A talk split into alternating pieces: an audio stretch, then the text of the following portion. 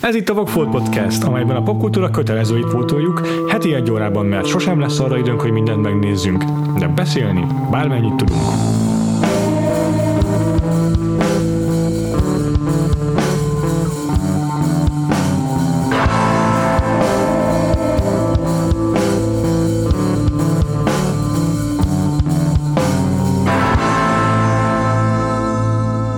Én Frivalszki Péter vagyok.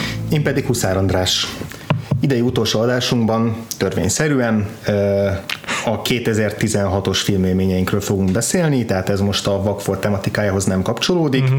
Ez egy külön kiadás, ha úgy tetszik karácsonyi különkérdés, de inkább fogalmazunk évösszegzőnek, hiszen december végén ilyenkor beindul a, a listaállító ipar, és boldog-boldogtalan 5000 listával rukkol elő a filmekről, sorozatokról és minden egyébről, mm. alakításokról, uh-huh. amit csak el tudsz képzelni úgyhogy mi is beszállunk ebbe a, ebbe a küzdősportba. Én, egy, én egyébként imádok listákat állítani, úgyhogy, úgyhogy ezért döntöttünk úgy, hogy akkor összeállítjuk, hogy mi volt idén a 10 kedvenc film uh-huh. külön-külön, és akkor ezt megbeszéljük, nem is egyeztettük le előre, uh-huh. hogy, hogy kinél mi lesz. Uh-huh. Azért a szabályokat némileg lefektettük, Igen. természetesen, hogy véletlenül is legyen az, hogy valami diszkrepancia miatt hülyeségeket nevezünk erre a listára. Világos. Sőt, tehát egész konkrétan volt egy egy ilyen shortlistünk, uh-huh. amiből közösen dolgoztunk. Uh-huh.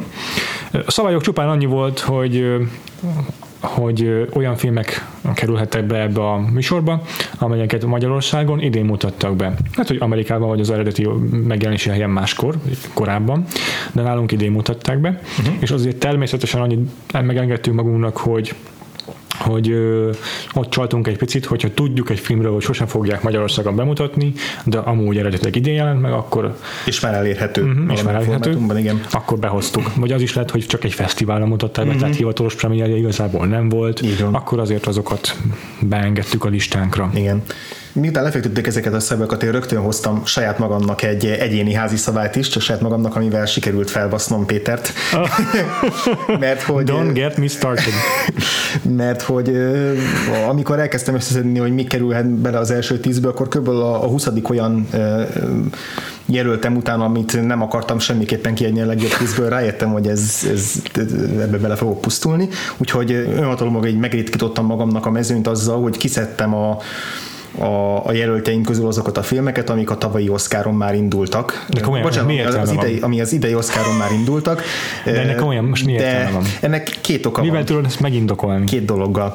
Az egyik az az egyéni és szubjektívok, ennyivel kevesebből kell választanom. De most ez olyan azt mondod, hogy animációs filmet nem engedek be, mert akkor legalább annyival Nem, a másik az, hogy számomra tényleg azok a filmek, mondjuk teszem azt a, a, a Spotlight vagy a Hateful Eight, azok nekem már annyira az előző évhez kapcsolódnak, hiszen az Oscarhoz... De akkor megcsináljuk márciusban a, a, a saját Ahhoz tehát ugye a Amerikában decemberig be kell mutatni azokat a filmeket. Hát de direkt azt amiket a magyar bemutató szerinti. Igen, de ezek egyrészt az én fejemben mégis az előző évhez kapcsolódnak. De kit érdekel, mi van a fejedben? Engem, a naptár naptár? Az engem érdekel, hogy mi van a fejemben, és mivel én döntök magamról, ezért ezt meg tudom engedni magamnak. De most kizársz olyan filmeket, amiket amúgy nagyon szerettél. Tudom, ezzel együtt kell élnem majd a halálom napjáig. A másik... De most miért? Jövőre meg megint kihagyod, amiket már idén Amerikában Igen, ez a másik, hogy fenntartom magamnak a, azt a jogot, hogy tökéletesen következetlen módon jövőre úgy csak hogy mégis beleveszem azokat, és még jobban felhúzzalak. Most mondjuk, ha tavaly lenne top listánk, ha tavaly lett volna podcast, akkor hmm. kihagyná, muszáj lenne kihagynod a Whiplash-t, pedig az nálam Tudom. top 1 volt tavaly. Persze, nálam meg top 2. Tehát persze tisztában vagyok ezzel. Mondom, vállalom a teljes mértékben a következetlenségből fakadó köveket, amikkel a te vagy a hallgatók megdobnak.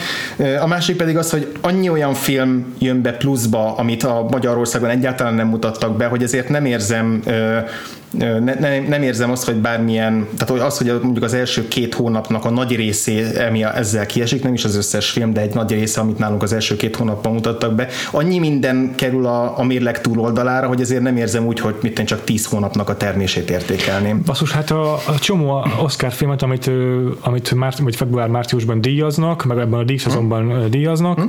azokat nálunk direkt januárban vagy később mutatnak be, pont azért, hogy már kiírhassák a plakátokra rengeteg jelölés, meg a koszorúkat, mert mit tudom én. Ehhez nekem mi közöm? Hát az a között hozzá, hogy ide kerül, és besűrűsödik az év elejére egy csomó kibaszott jó film. Igen, és az még a tavalyi évnek a toldaléka számomra. Olyanokról fosztod meg magad, most nem, nem, nem kezdem el sorolni, Persze. mert az elszpoilerezném a saját listán felét konkrétan. Na, de ez tök jó, mert akkor mégis nagy része szerepelni fog nálad, és akkor majd mégiscsak tudok róla beszélni. Azért, azért nem fog minden szerepelni, amit te most rátenni biztosan, tudom. azt tudom, hogy nálam nem lesz. Tudom, persze. Ez az egyik, a másik meg az, hogy előre tudom azt, hogy a jövőre bejön a, a kedvenc filmed, amit persze. elhalmoznak díjakkal, persze. akkor azt fogom mondani, hogy jó, most emiatt akkor eltörlöm ezt a szabályt, és ezzel tök inkonzisztensé válik az egész, uh-huh. és mindenki fel lesz baszódva, nem csak én, hanem a hallgatók is, ugye, hallgatók? Csak én nem.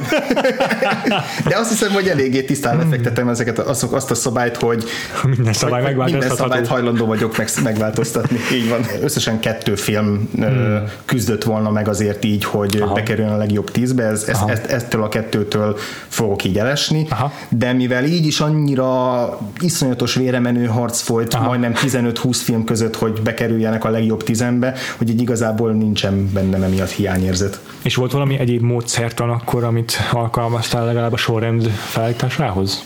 Hát igazán egyéb nagyon nagy módszertan nem volt.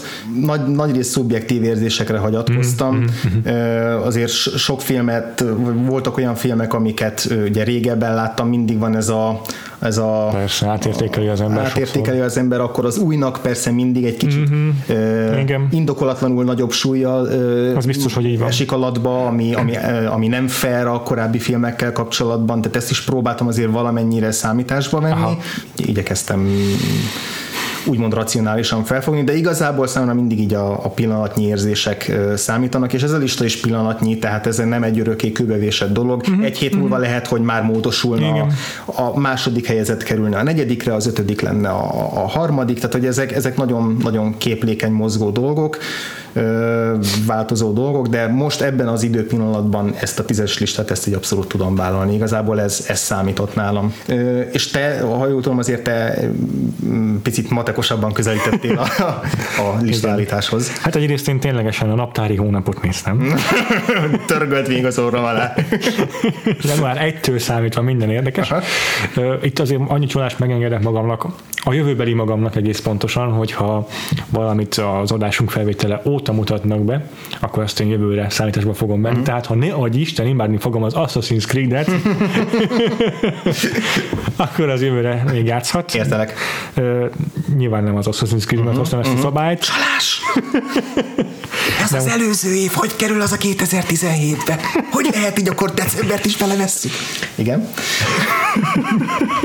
Folytasd kérlek. És, és igen, sokkal matekosabban álltam hozzá, ja. mert hogy fogtam tényleg az összes filmet, amit eddig idén láttam, és uh-huh. azokat, kategori, izé, azokat katalogizáltam a Letterboxdon. Ugye eleve igyekeztem már akkor, amikor megnéztem rákövetkező pár napban azokat gyorsan logolni a Letterboxdon. Uh-huh volt, hogy most kell bepótolni, mert akkor elfelejtettem, vagy ilyesmi, úgyhogy most gyorsan az elmúlt egy-két napban behoztam a lemaradásomat, és sok egyszerűen fogtam. Nagyon jó a lista, a lista oldalon a Letterboxdnak, úgyhogy le lehet szűrni évre, és lehet rangsor, tehát csillagozás szerint mm-hmm. rangsorolni a filmeket, úgyhogy fogtam ezt a listát, és kimásoltam. Na jó, nem ennyire egyszerű, mert az a helyzet, hogy úgy éreztem, az idei év az nekem inkább ilyen erős középmezőny volt. Aha. És egy-két kivételtől eltekintve, ugye egy-két kimagasló kivételtől eltekintve, most ha a Letterboxdos csillagozási rendszert nézem, akkor itt nekem főként ilyen négy csillagos, vagy négy és fél csillagos filmek uh-huh. jöttek ki, tehát máshogy szólva 8-9 pontos filmek jöttek ki. Azért inkább a 8 felé esett a, a, a többség uh-huh. az értékeléseknek, sőt, még erősebb volt a mezőny a hetesben, aztán elkezdtem gyorsan átértékelni a filmjeimet, tehát így a, én is mindent tizé próbáltam mm, mm, felfrissíteni az emlékezetemet róla, meg úgy átgondolni, hogy, hogy utólag egymáshoz képest ezeket hogy helyezném el, hiszen tényleg egy baromi erős ilyen középső mezőnyből kellett valahogyan rangsort hm. felépítenem, és hát ez így azt is jelentette, hogy volt olyan film, amit egy fél csillaggal lejjebb értékeltem, mm, volt, amit följebb, és egészen volt, hogy meg is változtak így, tehát volt, ami, ami a teljesen későtt a listáról, és bekerült másik film helyére, uh-huh. amit korábban pedig alacsonyabbra értékeltem. Uh-huh. Szokásos ilyen disclaimer, hogy ez abszolút az egyéni uh-huh. ízlésünket tükrözi, nyilvánvalóan hiányos, hiányosak uh-huh. ezek a listák, nyilvánvalóan szubjektívek, és természetesen rengeteg film a listáinkon tökéletesen összevethetetlen, összehasonlíthatatlan, ja. ez mindegy mesterséges konstrukció ez a, ez a listállítás, de hát igazából pont ez benne a poén. de egyébként abban egyetértek veled, hogy én is, amikor először említett, akkor még így tiltakozni akartam, de igazából rájöttem, hogy valóban idén nem volt ilyen egészen kimagasló nagy kedvenc, ami, ami csan nélkül Aha. azonnal tudtam, hogy ez, ez, ez mindent elsöpör. Nálam azért bevallom, volt egy vagy kettő olyan film, amire azt mondom, hogy tényleg. Uh-huh, uh-huh. Nálam is van, ami megközelíti, de inkább úgy fogalmazok, hogy a, amilyen egyértelmű volt számomra tavaly, hogy csak a Mad Max Fury Road győzhet, vagy, vagy két évvel előtte csak a Short Term 12, tehát hogy ez, ezeknél Aha. nem volt kérdés Értem. számomra, hogy, hogy bármennyire is jó és nagyszerű filmek jönnek még utánuk, ez már első lesz. Idén azért nagyobb volt a verseny. Aha. Tehát most Aha. is, is sakkozgattam a jelöltjeimmel, mm. nagy volt a mozgástér még az élbajban is. És hogy ne csak a kettőnk véleményét hallgassátok, és csak mi beszéljük végig ez a a, a podcastet, ezért megkérdeztük a Vakfolt podcast eddigi vendégeit, hogy mi az ő kedvenc idei filmjük, úgyhogy Vosztri Ferencnek, Veres Szilárdnak és Juhász Viktornak a kedvenc filmjéről is hallhattok majd az adás során. Uh-huh. És ne is fűzzük tovább a szót, hanem vágjunk bele, mert a hallgató is arra kíváncsiak, hogy mi a tizedik helyezetted. A tizedik helyezettem? Aha. Hát szerencsére, hogy nem zártam ki az Oscar jelölteket ebből a rangsorból, mert nekem a tizedik helyezettem a Room című film. Uh-huh amely uh, ennyi időtávlatából nagyon nehéz beszélni róla, úgyhogy nem is fogom sokat szab, uh, húzni az időt vele. Ráadásul volt mindenkinek ideje megtekinteni azóta. Brie Larson Oscar díjas alakításáról beszélünk, és ez a film mutatta be a világ számára Jacob Tremblay-t, akit egyedül még nem volt idő megunnunk, megunnunk szerintem. Hmm. Ő is szerintem szuper volt ebben a filmben, gyerekszínészről van szó, esetleg valakinek nem rém lenne. A film igaz történeten alapul, és a Frank rendezőjének a második alkotása, azt hiszem, nem tudom, korábban volt-e Lenny Abrahamsonnak egyéb filmje, én csak e- a Frankről tudok, és ö, már a Vakfolt bajnokságon is sokszor neki szurkoltam, megimádtam az ő alkotásait, uh-huh. és, és a Rómot egy elképesztően jó filmet tartom, ami engem lelkére nagyon megviselt. Uh-huh. Itt is igazából az döntött, hogy legtöbbször az a döntés, az, az segített a döntésemben, hogy a film megtekintése után gondoltam-e még rá, mennyi ideig maradt meg az a fejemben, és a Róm azért elég sokáig ott keringett. Úgyhogy így került a tizedik helyemre. Uh-huh. Neked mi a tizedik helyezetted? Az én tizedik helyezettem az egy nyárvégi film, hát ugye az idei nyár az nem volt a, főleg a, a nagy stúdiófilmeket, meg a blockbustereket mm. tekintve nem volt egy igazán, mm. vagy hát inkább úgy fogalmazok, hogy rossz, rossz szempontból volt emlékezetes. Így auguszt, augusztusra gyakorlatilag már így úgy éreztem magam, mintha már így hat buldózer áthatott volna rajtam, és még néhány ilyen vasgolyóval is megküldtek volna oldalról. Ráadásul tényleg így szakmailag köteleztek ezeknek a megtekintésére. egy részükre, igen, sajnos. De pont nyár végén így szik szikrázott föl egy-két apró regénys, reménysugár, hm. és ezeknek az egyike az fölkerült a listán tizedik helyezettjére, ez pedig a The Girl with All the Gifts, ah. magyarul a Kiéhezettek című film, ez egy brit kisköltségvetésű zombi film, szerintem eléggé elsikadt itt a magyar forgalmazásban is, hm. és Igen. mivel brit filmről van szó, ezért ugye a, a nagy amerikai szaklapoknak a listáján sem szerepel, nem is tudom, hogy benne volt-e amerikai forgalmazásban, Aha. azt hiszem, hogy talán filmfesztiválokon játszották. Érdekes. Colm McCarthy nevű rendezőnek, aki számomra eddig ismeretlen rendező a, a filmje, Mike Carey képregényírónak a, a regényéből, tehát ez egy regény adaptáció, igazából egy YA, tehát Young Adult könyvnek az adaptációja. Hmm, de ezen nem is érződik a filmen semmilyen hatás, vagy ha, ö, ö, tehát műfai jellemző erről ezzel kapcsolatban. Ö, tulajdonképpen ugyanazt csinálja ez a film a zombi filmeknek a már eléggé azért lerágott és kifulladóban lévő zsánerével, mint amit a Let the Right van in az egyik kedvenc, all-time hmm. kedvenc vámpírfilmem a vámpírfilmekkel. Azért nekem a Let the Right One in az így a top háromba lett volna abban az évben, amikor kijött. Nálam is, ez nem is feltétlenül színvonalbeli hasonlóság, bár nálam azért egész, egész közel áll a kettő, mm-hmm. hanem inkább felfogásában és a főszereplőjét tekintve, hiszen ennek a filmnek egy kislány a főszereplője, Aha. és ez a kislány a, a szörnyeteg a filmben egy, egy ilyen zombi vírusnak, mutációnak egy olyan, egy olyan ágát képviseli, ahol nem válik vérgőzös őrülté, tehát nagy, nagy részt megőrzi a, gyerek az emberségét, de ugyanakkor még képes átváltozni vadállattá. És a film nagyon-nagyon okosan mindenféle túlmagyarázás és szükségtelen expozíciók nélkül vett bele ebbe a átalakult világrendbe, és az első pillanattól kezdve ennek a kislánynak a, a, a szemén és a szubjektumán keresztül érzékeljük azt, hogy mi történik a világban. Rajta keresztül ismerjük az első jelentekben, nem értjük, hogy mi történik, mm-hmm. nem értjük, mm-hmm. hogy mhm. miért bánnak vele úgy, mint egy sorozatgyilkossal, miért Igen. látszolják le, Igen. miért egy föld alatti bunkerben tartják, az borzasztó jó, hogy építi fel ezt Rettenetesen a... klaustrofóban indít a film, és, és hát a főszereplő a Sammy Anna nevű fiatal színésznőnek az alakítása szerintem az év egyik legjobbja, szenzációsan erős. Amit ő belevisz a szerepbe, nagyon könnyen tudunk vele azonosulni, hogy aztán egyre, egyre nehezebb dolgunk legyen, ahogy halad előre Igen. a film, és látjuk, hogy mi vezeti az embereket oda, hogy, hogy ezeket a gyerekeket rabláncon tartsa, és aztán igazából ilyen kicsit ilyen 28 nappal később jellegű kis csapat menekül egy bizonyos, vagy halad egy bizonyos cél felé, egy ilyen felépítése van a történetnek. Kis költségvetésből rengeteg dolgot ki tud hozni akciójelenetekben, vizualitásban. A zenéje az szerintem mestermű, uh-huh.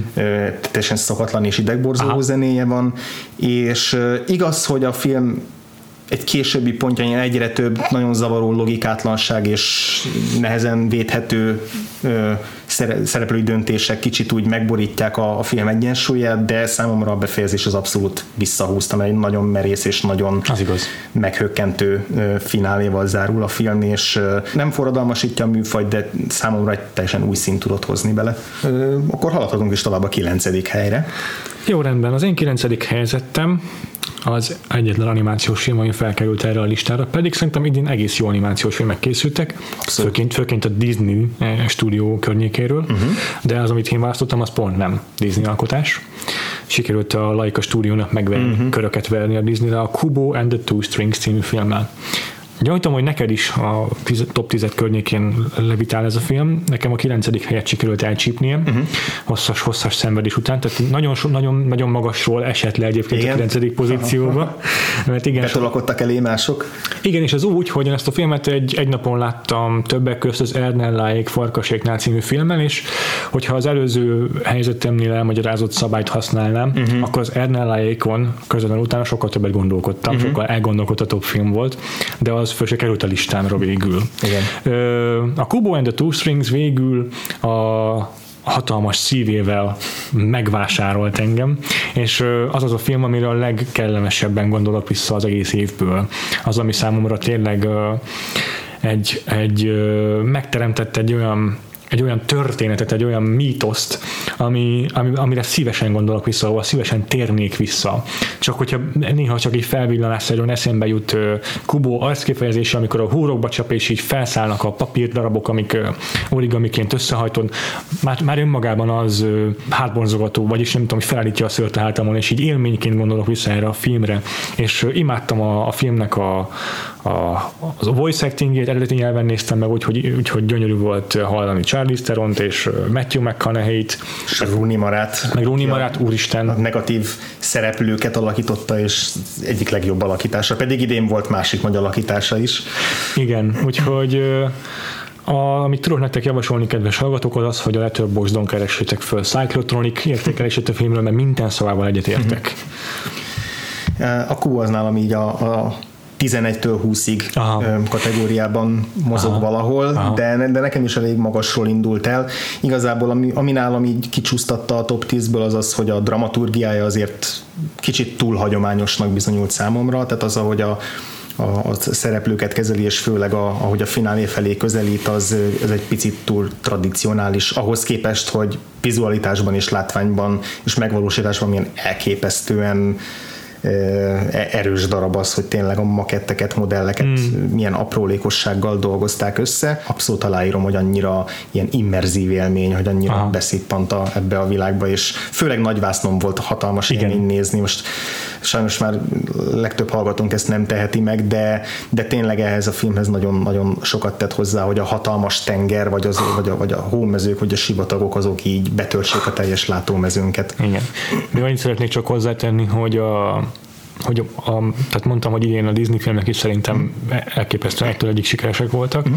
de az emelte ki számomra a Kubot, ami a Laika stúdió produkciója, hogy hogy a Disneynek is mindig van valamilyen mondani valója, de az nekem mindig nagyon kézenfekvő. Uh-huh.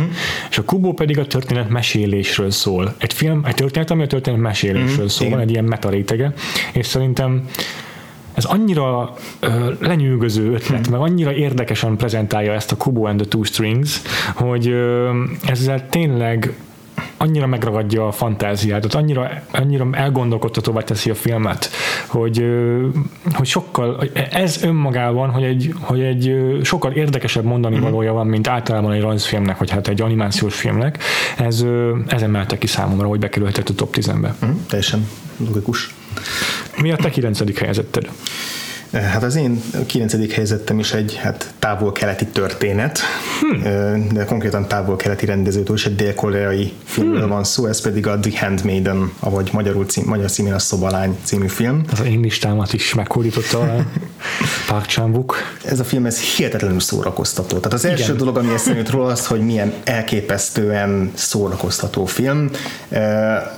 Nem, nem ilyen borzasztóan súlyos témákat feszeget, annak ellenére, hogy rengeteg olyan mm-hmm. rétege van, amit tényleg így szállonként, mint a hagyma híjait így föl lehet fejteni, de igazából elsősorban, mint hogy Park chan általában a, ilyen, ilyen, ilyen nagyon, nagyon közönségfilmet készít, igen, igen, azt igen. szeretné, hogy a, a néző iszonyatosan jól érezze magát, és élvezze a filmet, és így lútbőrözzen a hát a fordulatoktól, mm-hmm. vagy, a, mm-hmm. vagy, a, vagy egyszerűen a, a puszta látványától a filmnek és ugyanúgy belecsempészi a másik jellemzőt, és azt az elképesztő perverzitást és, és ilyen erotikus őrületet, a, a, ami a, azokra a korábbi filmje is jellemző, amikből, amikből azért így ízelítőként csipegettem korábban.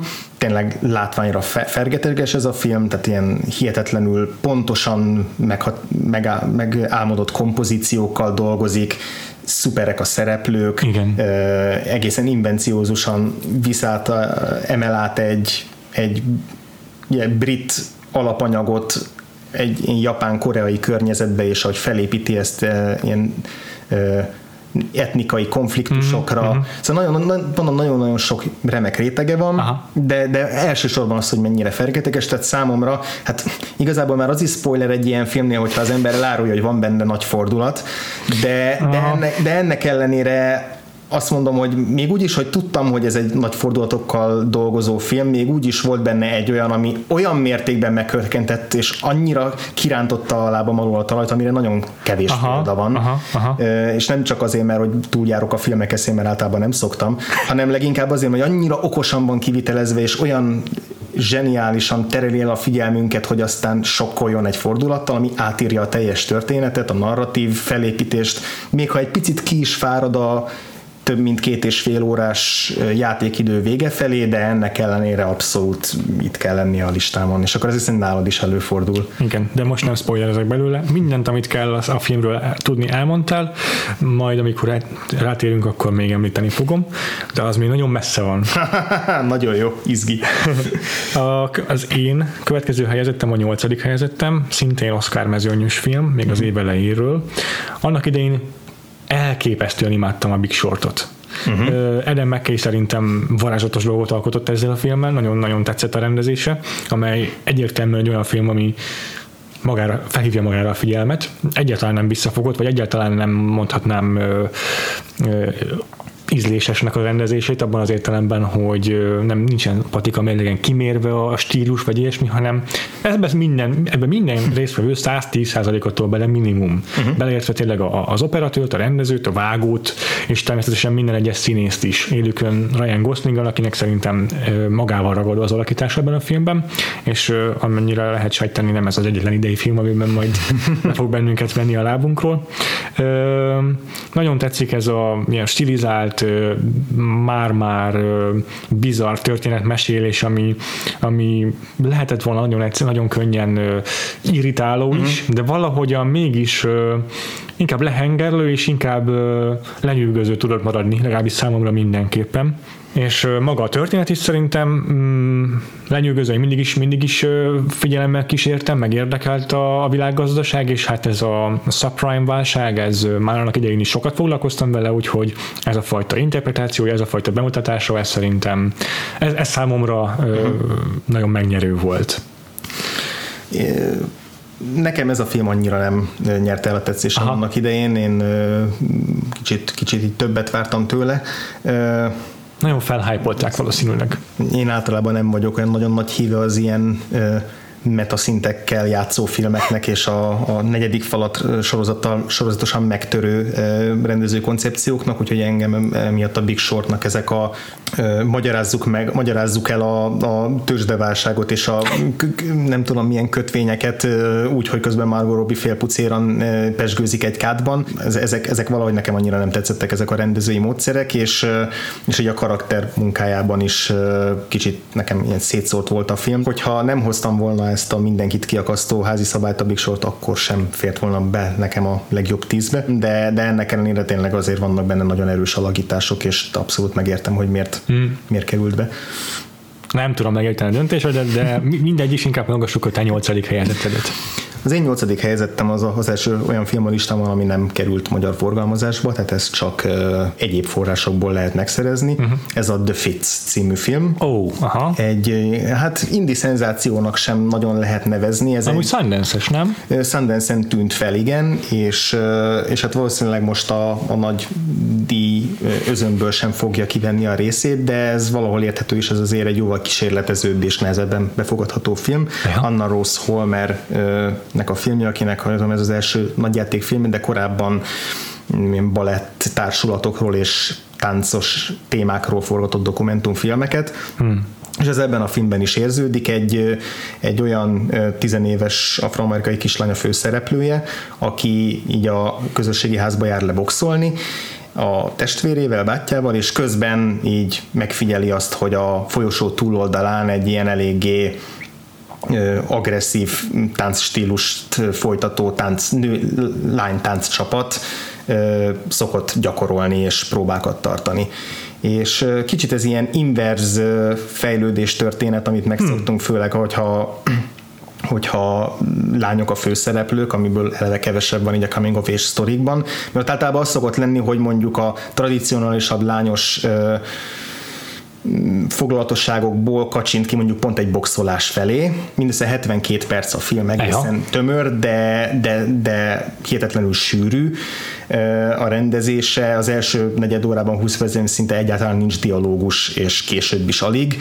Sokkal inkább a, a film a, a mozdulatokkal, a arckifejezésekkel, gesztusokkal, zenével, hanggal, hangsávokkal közvetíti a, a szereplőknek az érzelmi állapotait, konfliktusait. Nagyon-nagyon izgalmasan, hmm. mondom már kicsit ilyen experimentálisan nyúl ehhez a témához, és hát, és hát rengeteg értelmezés rétege van ennek a filmnek is, mert ugyanis nem csak a főszereplőnek a fejlődés történetéről szól, hanem amikor csatlakozik ez a tánccsapathoz, és már azt hiszed, hogy tudod, hogy mi lesz ennek a filmnek a, az íve, mert már láttál rengeteg hasonló igen, filmet, igen, igen, igen. akkor egyszer csak bedob egészen szürreális, már már természetfeletti motivumokat, és ezt sokféleképpen lehet értelmezni, sok, sokféle metafora vagy allegória allegorikus értelmezése van ennek, mindegyik egyaránt izgalmas, egyik mellett sem ö, foglalállást a film, de, de ez nem az a fajta nyitva hagyott film, hogy így nem tudja, hogy mit akar, és ezért rábízza a nézőre, hogy találja ki, hanem nagyon pontosan tudja, hogy mit akar, de, de nyitva hagy rengeteg ö, értelmezési lehetőséget. De Todd Van Der tök jól meg összefoglalta azt, hogy milyen érzéseket váltott ki ez a film, mert ez tényleg inkább ilyen nehezen megfogalmazható érzéseket vált ki. Ő úgy fogalmazott, hogy olyan érzés, mintha látnál valakit, aki csak egy évvel idősebb nálad, de már olyan irgalmatlan tempóban száguld a felnőtt kor felé, amit uh-huh. neked esélyed sincs utolérni, mert még csak gyerek vagy. Tehát egy nagyon furcsa uh-huh. a magányt és a felnőni vágyást és az való félelmeket fogalmazza meg szinte szavak nélkül pusztán mozdulatokkal. Nagyon-nagyon izgalmas film, hogy csak ajánlani wow. tudom a... Sziasztok, Veres Szilárd vagyok a Hellraiser epizódból, és hát a popkultúrán kívül vagy rettenetes évünk volt. És ilyen időkben szerintem alapvetően szükségünk van olyan történetekre, amik optimisták, amik erőt adnak, amik életben tartják a reményt.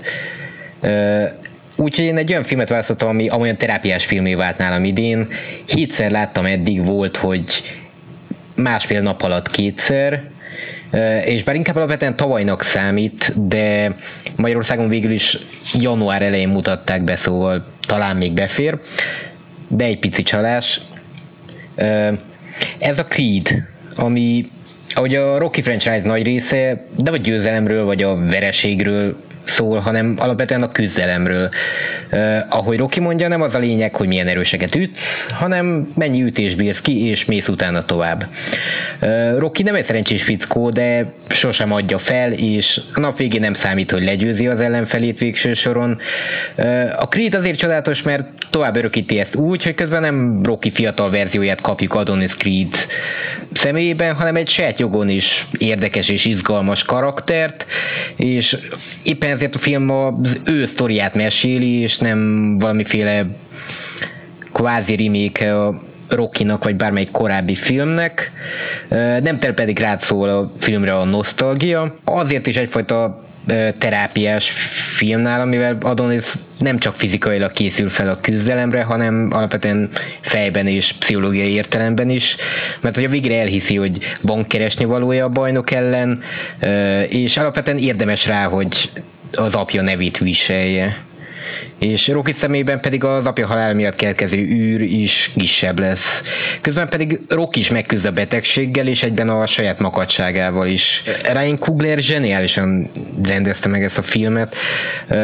Az akciójáteknél általában nem arra koncentrált, hogy hogyan fog, hogyan fog királyul kinézni, annak ellenére, hogy egyébként királyul néz ki, hanem hogy alapvetően szerette volna hogyha néző ott érzi magát a ringben, belevisz az egész sűrűjébe, a meccsek zajosak, a fények erősek, a sérülések hihetően brutálisak.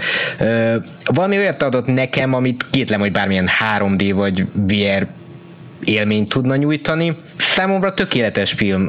Amikor azon is vissza akar menni a ringbe szétütött arccal, mert be akarja bizonyítani, hogy ő nem egy tévedés, az egy igazi katartikus jelenet számomra, ami mind a hétszer végig zokogtam azt a jelenetet. Szóval egy ilyen szarév után, amit talán egy még fosabb év is követhet akár. Úgy döntöttem, hogy olyan filmet választok, ami reményt ad és erőt ahhoz, hogy tovább csináljuk és csináld és csináljam bármit is, amit csinálok, csinálsz vagy csinálunk, és ne adjuk fel. Mert én egy lehangolóan optimista ember vagyok és mert Frivo szerint nem mestermű, ami vagy be felháborító.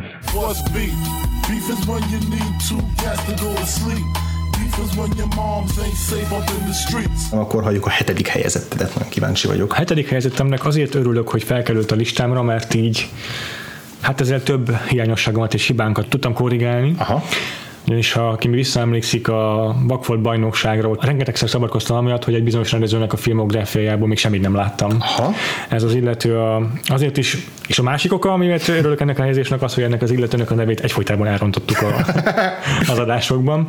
Nekem pedig nagy beefem a, a nevek helyes kiejtése, hogyha valaki elrontja, vagy rendszeresen, vagy, vagy konzisztensen rosszul mondja, nem, mert lusta utána járni, vagy hülye hozzá.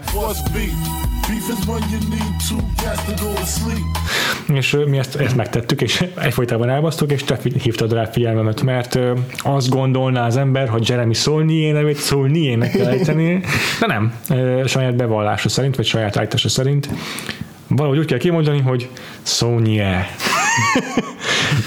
Biztos nem tökéletes, most nem, nem fogom ennél jobban valószínűleg sohasem kiejteni, de legalább megpróbáltam és uh, szóval Jeremy Saulnier-nek a filmje, a Green Room lett uh-huh. Mhm. helyezettem az idei alkotása, amit azt hiszem szintén nem mutatta be Magyarországon. Sajnos pedig Patrick Stewart nevével, meg Anton, na megint egy jó kis kiejtési próba. Jelcin. Remélhetőleg Jelcin, igen, Anton Jelcinnek a nevével fémezett filmről van szó, akiknek a neve azért bőven ismert Magyarországon is.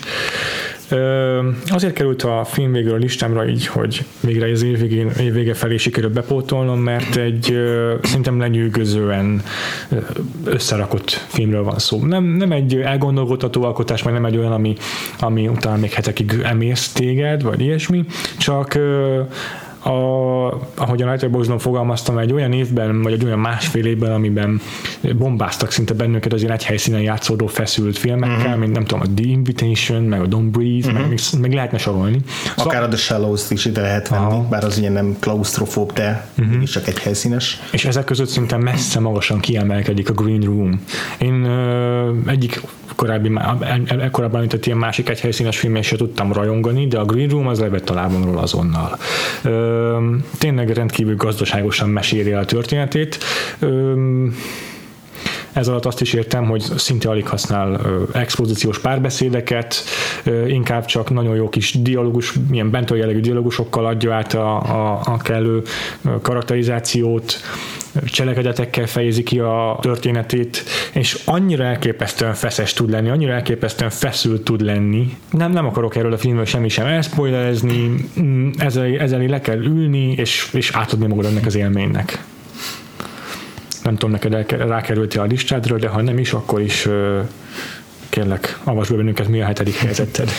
Hetedik helyzetem az egy olyan film, amire sokáig úgy gondoltam, hogy akár első is lehet, és azt a és, és sajnálom is, hogy idáig lecsúszott, és így ostorozom is magam miatt, nem érdemli meg, de mégis így történt, most mondom jelen pillanatban legalábbis, ez pedig a Tony Erdman. Hmm. Nekem is rajta van a listámon. Amit a Cinefesten ö, volt szerencsénk megtekinteni, bár utána bemutatták rendes, behozták rendes Igen. mozis forgalmazásba is, Maren AD-nek a, a filmje, ami hát ö, ebben a filmben minden valamit az ember el tud képzelni három órában, úgy három órás, hogy közben másfél órának érződik. Szerintem azért kitöltötte a három órás játékidőt, én egyáltalán nem éreztem. A úgy értem a, a, a másfél órának érződik, hogy egyáltalán nem érzed azt, hogy úristen, már két ja, és fél órája ülök itt, és inkább ki kéne mennem WC-re, meg éhes Igen. vagyok, meg mi van Igen. a Twitteren. Tehát semmilyen, semmilyen nem jut eszembe közben, hanem mindig sikerül olyan új mellékvágányra terelni a történetet, amivel életben tartja a, uh-huh. az érdeklődésedet. Uh-huh igazából két dolog, amit, tehát rengeteg mindenről lehet beszélni a filmmel kapcsolatban, és szerintem majd, hogyha nálad sorra kerül, akkor fogsz is, még akarok is adni neked muníciót. Két dolog, amit ki akarok emelni a filmből, ami így össze is függ, az egyik a Sandra Hüllernek az alakítása, aki nem a címszereplő, de mégis igazából a filmnek a főszereplője, és számomra ő nyújtotta az év alakítását, pont. Azt a... a másik pedig, pedig egy jelenet, van több jelenet, amit kiszoktak emelni a, most is a, az évvégi toplistákon, Igen. amik a, a legnagyobb, legzseniásabb jelenetek, viszont van egy jelenet, amit, amit soha nem szoktam látni, mert talán egy picit, picit visszafogottabb és, bur, és szerényebb jelenet, de mégis ez volt a film során, ami, ami először vágott melbe, a, amikor a főhősnő, akit a az édesapja ilyen nagyon furcsa ö, ö, ilyen, ilyen április elsőjét tréfa jellegű ö, megvicceléssel próbál kizökkenteni így a megrekedt életéből, más embernek álcázva magát, és, és elkíséri a lányát egy, egy nightclubba, egy éjszakai hmm. mulatóba, ahol a dübörgő zenére a kamera egyszer csak rajta maradt Sandra Hüller arcán, és az, ahogy ebben a jelenetben lecsapódik Sandra Hüller karakterében az, hogy az apja mit nem kapott meg az életében az apjától, milyen érzelmi viharokat gerjez benne az, amit most abban a pillanatban tenni próbál érte, hmm.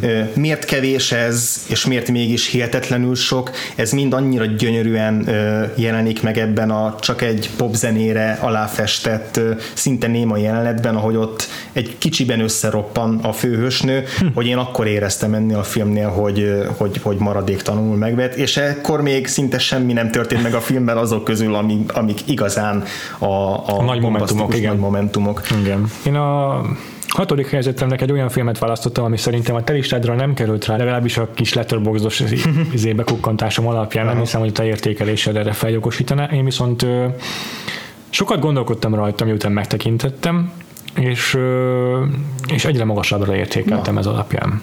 Ez pedig a, a sokak által méltatott Hell or High Water. Aha. Nekem azért a tízes mezőnyom közepére került, tehát uh-huh. sokaknak az évfilme, meg ilyen biztos, hogy top 3-as választás lenne.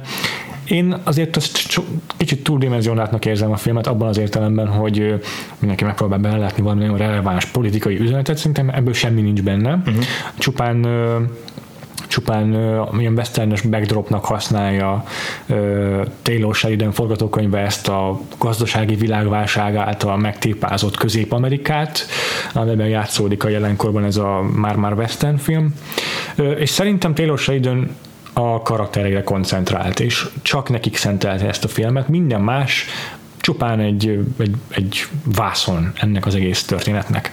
Üm, és abban is látszik, hogy Taylor Sheridan színészként kezdte a karrierjét, és utána nyergelt át a forgatókönyvírásra, hogy rengeteg teret hagy a karakterek, a színészeinek, uh-huh. hogy kiteljesítsék ezeket a karaktereket.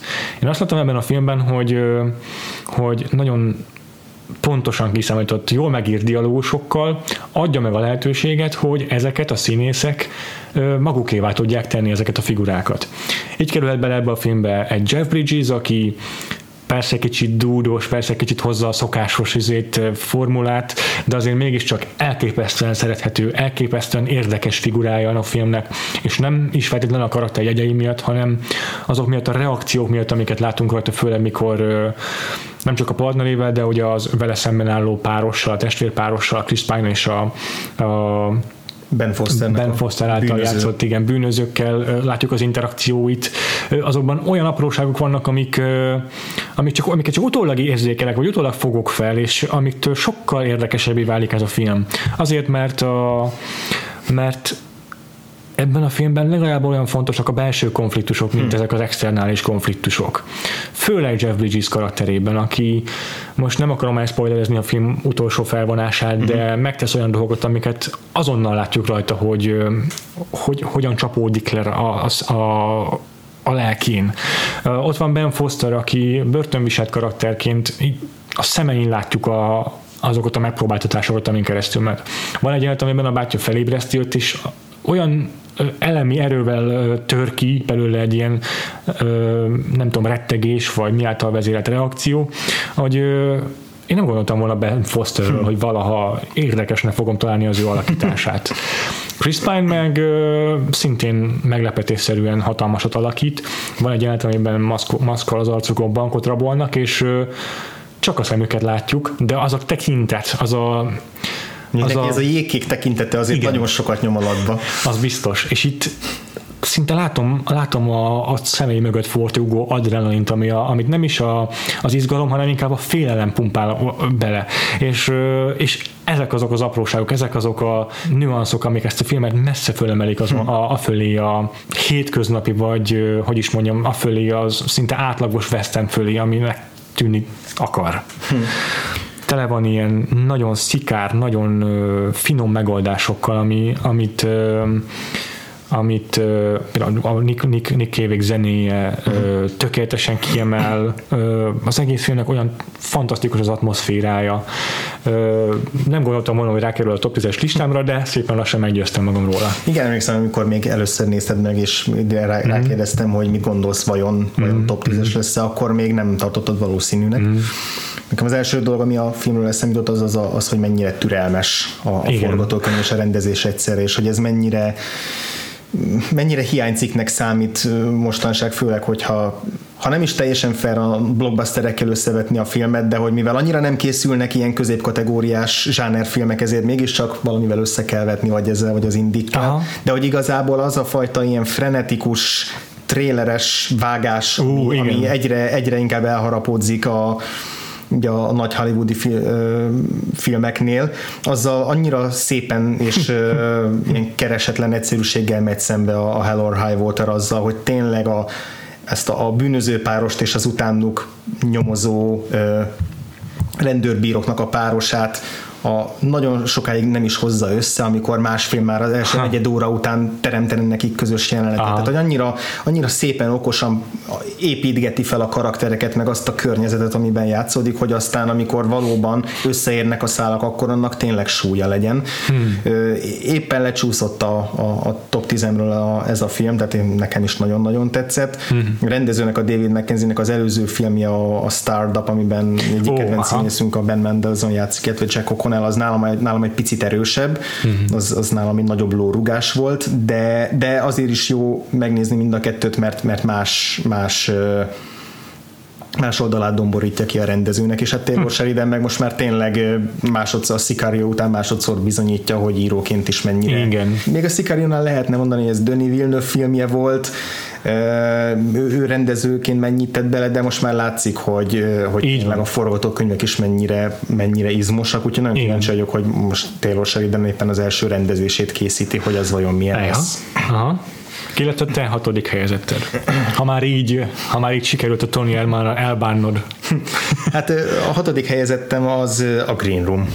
Tehát majdnem sikerült pont úgy összehozni, hogy rögtön azután tudjak beszélni róla, hogy te is beszéltél róla, de közéjük ékelődött ez a, ez a furcsa osztrák film de, de felkapaszkodott a Green Room a hatodik helyezésig, ami, ami engem lepett meg a legjobban, mert érdekes hullámvasútat jártam be ezzel a filmmel, ez volt talán az egyik első számú filmet, a legjobban vártam már, már azóta, Komolyan. hogy először valamelyik ö, évelei fesztiválon ö, Sőt, mert amikor, amikor a, egyáltalán a filmnek a híre felröppent, hogy Patrick Stewart egy neonácit fog játszani Jeremy Saulnier-nek a, az új filmjében, akitől a, a Blue, Blue Ruin az kifejezetten tetszett. Uh-huh, uh-huh. Tehát már akkor nagyon vártam. Aztán egyre több dolog derült ki róla, főleg az első ilyen nagyon éltető vélemények, akkor még jobban elkezdtem várni. És aztán, amikor megnéztem, akkor nem azt kaptam, amire számítottam az alapsztori alapján, hogy a, egy, egy punk banda gyakorlatilag ilyen ostrom állapotba kerül ilyen neonáciknak a klubjában. Igen. És ebből én már ugye előre kitaláltam, hogy milyen lesz ez a film, és aztán nem olyan lett, és és elsőre ez úgy, ez úgy meglepett, és ezt fel kellett dolgozni, de amikor most pont a listállítás előtt nemrég újra néztem, akkor rájöttem, hogy persze nem olyan, mint amire számítottam, sokkal jobbannál. Hmm és, és ha még több időt hagynék neki, lehet, hogy még följebb kúszna ezen a listán ez az a fajta film, hmm. iszonyatosan erős az atmoszféra. Hmm. Tehát egyszerűen nem, nem is emlékszem, hogy utoljára mi volt olyan film, ami a, a teljes kétségbeesést, félelmet, ilyen, ilyen szinte ilyen szűkölő ö, sarokba szorítottságot ennyire erős zsigerileg tudta ö, ábrázolni, és ebben a rendezésnek van rettenetesen nagy szerepe. Az a fajta képi világ, amit megalkott, ez a kicsit csúnya, digitális, igen, zöld, igen. zöldes árnyalatokkal megfestett képi világ, valahogy olyan, olyan ragacsos, nyúlos, mocskos az egész film, olyan rossz érzés, rossz érzés nézni, olyan, mint hogyha olyan plastikus igazából. Olyan, olyan mint amikor egy, egy, egy szórakozó helyen, miután már mindenki kiöntött minden létező italt, és te utána mész végig rajta. Árad az izzadság. Falakból árad az izzadság, a talpad alatt, a cipő talpa így ragad, ragad. A, a, a, a állott sörtől, Igen. a bűz, tehát valahogy ezt mind annyira valóban ahogy mondtad, plastikusan át tudja adni, és ahogy a szereplőknek a, a, a egyik pillanatra a másikra kialakuló rettenetes félelmét és mm-hmm és kétségbeesés, és annyira emberi, annyira őszinte, annyira valószerű az egész, annyira naturalista, és Anton Jelcin, hát ugye még, még mm-hmm. tragikusabb úgy nézni a filmet, hogy ez az egyik utolsó szerepe, és az egyik legjobb alakítása. Valahogy az a, az a végtelen szomorúság, amivel, amivel ezt az iszonyatos helyzetet, amiben belecsöppen ö, reagálja, az annyira annyira átérezhető, és annyira Igen. nyers, tehát egyszerűen nyers az alakítása és valóban én sem akarok többet spoilerezni, ez még mind csak a filmnek a felütése, uh-huh. de tényleg annyira ökonomikus a film. Most, hogy újra néztem az első negyed órában, annyi apró információt zsúfolnak bele, ami elsőre még nem teljesen tiszta, hogy mi lesz a szerepe, de mindent elhelyeznek egész pontosan, ami, aminek aztán később szerepe lesz. Nagyon kompakt, nagyon feszes, könyörtelen film, tehát tényleg kompromisszummentes, és, és ami után tényleg úgy, úgy le akarod vakarni magadról ezt a borzasztóan rossz érzést, hogy, hogy itt valami, itt valami, valami végtelenül borzalmas tragédia történt, ami, ami visszafordíthatatlan, és, és nagyon-nagyon nagyon, nagyon sokáig veled marad.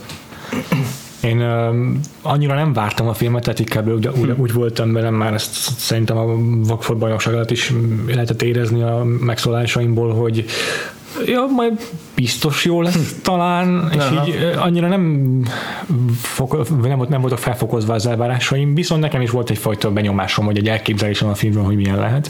De nagyon hiszem, nagyon jól tettem, hogy végül kivártam legalább fél évet a film óta, hogy megtekintsem, mert itt fejbe tudod kólintani a, a, a, a, az, az, amit láttam. És egyetlen, sajnál, egyetlen olyan dolog van, amit sajnáltam a filmmel kapcsolatban, hogy szerintem kicsit alul használta Patrick Stewart-ot, a karakterét nem éreztem olyan, olyan, olyan olyan félelmetesnek, mint amit szerettem volna tőle. Hm. Hogyha ezt elérte volna a film, akkor sokkal magasabb helyezést érhetett volna nálam. Nálam, nálam még ez is timmelt, az a fajta ilyen elképesztő tárgyilagosság, amivel Aha. hozta a karaktert, az számomra sokkal hidegillősebb volt, mint hogyha egy ilyen menacing figurát, vészjósló figurát hozott volna. Igen. Ő annyira kimért és precíz, halkszavú, és, és ugyanakkor tántoríthatatlan. Tehát nekem, nekem még ez is a, ez is hmm. a volt a filmben. Elérkezünk most már a, az első öthöz, a feléhez a top listánknak. Úgyhogy és milyen jól tettem, hogy nem zártam ki az Oscar mezőnyt. Hát, hogyha emlékszem, még annak idején, a, miket beszélgetünk az a, a helyezésekről, uh-huh. akkor talán nem meglepő számodra, hogy nekem az ötödik helyet elfoglalja a Spotlight című film foglalta el. Igen. Ugyanis a, én annak szurkoltam. Uh-huh. Legjobban megnyeri a, a legjobb filmért járó Oscárt is, és minden díjának, amit besebelt örültem.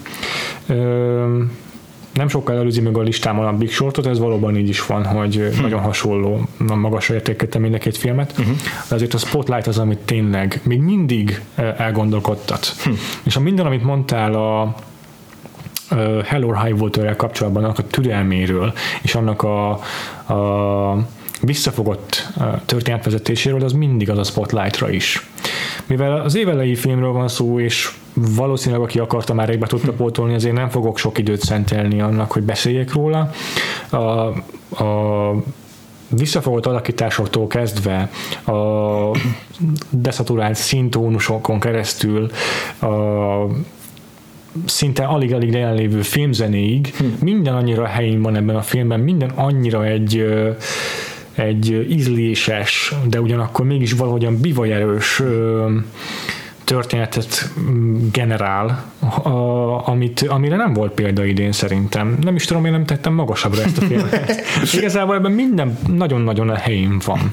És ö, ennek tényleg releváns minden értelemben a, a, a, a sztoria mm, baromira elgondolkodtató, és ö, egy pillanatig sem hamiskás. Hm annyira könnyű lett volna abban a filmben, tehát annyira adják magukat az ilyen látványos ö, nagy jelenetek, amire azt szokták rásítani, mert ez egy Oscar bait, uh-huh. hogy a, az újságírók, akik ilyen hangosan kifakadnak azon, hogy, a, hogy le akarják állítani az oknyomozást, uh-huh. hogy, hogy el akarjanak hallgattatni minket, és, és van is benne egy ilyen egy ilyen, az az, az egyetlen jelenet, amit az Oscaron állandóan Igen, be... igen mert az az egyetlen, amit kiválaszthattak belőle, ja. mert minden más annyira minimalista, de még az is az is minimálisan nagyszabású, tehát még az is úgy éppen belefér ennek a, ennek a filmnek igen, a világába. Igen. Tényleg az az arányérzék, amit a Tom McCarthy rendező alkalmazott, az tökéletesen passzol a film témájához, ami ez a rigorózus ö,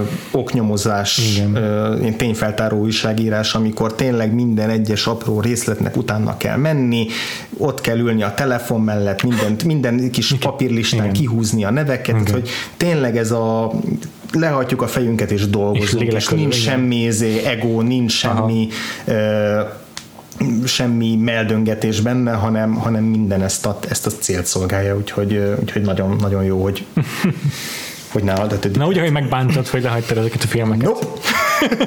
Na jó, akkor mi az ötödik helyezetted? Mivel kárpótolod a listát? Az ötödik helyezettemért megint csak ütni fognak. Hmm. Az ötödik helyezettem ugyanis egy olyan film, amit még nem olyan sokan láthattak, de valószínűleg nagyon sokan szeretnének, ez pedig a La La Damien Chazelnek a filmje. Ez a privilégium csimboroszója, hogy ezt már meg tudtam nézni. És hát nem... és hát nem, elő, nem, nem, nem utoljára láttam azt a filmet. Aha Hát szerintem elég sokat beszéltünk a Vagfolt bajnokság alatt is arról, hogy, hogy mit várunk attól a hát, filmtől, igen. és hát minden, amit várunk, azt, azt meg lehet tőle. Tényleg, a, amit, egy, amit egy modern musicaltől, ami igazából egy abszolút tradicionális szellemiséget képvisel, nem akarja így nagyon a rögvalósághoz kötni, mint mondjuk a Lars von Trier, meg, meg nem is tesz bele egy csomó modern pop slágert átdolgozom, mint Baz Luhrmann, hanem tényleg ez olyan, ami ennek egy Fred Astaire Ginger Rogers művet, egy Gene Kelly musicalt,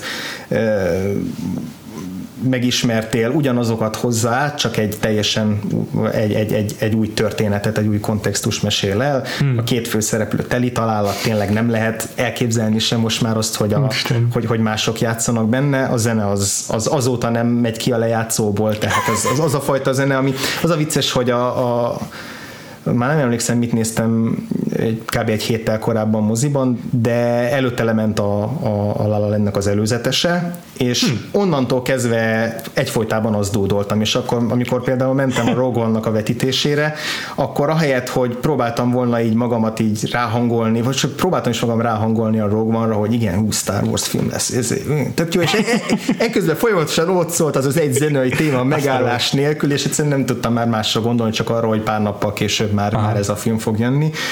Úgyhogy, úgyhogy nyilván emiatt nem is, nem is mondok erről a filmről többet, csak azt, hogy tényleg a, a Damien Chazelle egy, vele tényleg számolni kell, tényleg elképesztően jó rendező, aki meglepően okosan kezeli például a nosztalgiát, ami egy olyan téma, ami Vagfolt Podcastben is rengetegszer szóba került nálunk, hogy mennyire nehéz belefutni Már az első kezdve csapdákba, és szerintem sokkal okosabban kezeli a Sazel, mint ahogy a filmnek néhány ellenzője Aha. kiemeli a filmet, nem, nem esik abba a csapdába, Aha. hogy a múltat vakon isteníti, de Aha. ugyanakkor mégis sikerül megidézni valamit, ami már egy picit így, mint hogyha elveszett volna, úgyhogy... Borsodzik át, ami nem szólt. Úgyhogy igazából csak annyival fejezem be, hogy aki, aki várta ezt a filmet, az egész nyugodtan várhatja, mert szerintem nem fog csalódni benne, aki pedig nem várta, az miért nem várja. Hmm. Én direkt elkerültem szinte minden trailer, minden hmm. hangi jegyet, amit lehetett a filmben. Helyes, valami, mindenképpen javaslom én is. Az a pár képkocka, ami azért mm-hmm. szembe jön az emberrel, abból is az sugárzik az autenticizmus, hogy ez, ez tényleg nagyon hiteles, nagyon, nagyon izgalmas az egész film. És egyszerűen öröm, tehát tényleg Aha, az ember igen. így fél méterrel a föld fölött lebegve jön ki a mm-hmm. moziteremből. Mm-hmm. Úgyhogy az biztos, hogy elkerülhetetlen, hogy a jövő évi listámra rákerüljön a kis extra szabályom miatt, hogy december, nem tudom, 20 után mutatott filmek beférnek még. nem baj, legalább jövőre is beszélünk róla. Aha, az biztos. Sziasztok! Juhász Viktor vagyok, és üdvözlöm a Vagfolt Podcast hallgatóit. Köszönöm szépen a felkérést a Vagfolt Podcast két készítőjének. Felkérés az volt, nevezzem meg 2016-os év legkedvesebb film élményét, amire szerencsére nagyon egyszerű a válaszom. Számomra 2016-ban a legjobb, legszórakoztatóbb, legkedvesebb film Shane Black-től a The Nice Guys volt.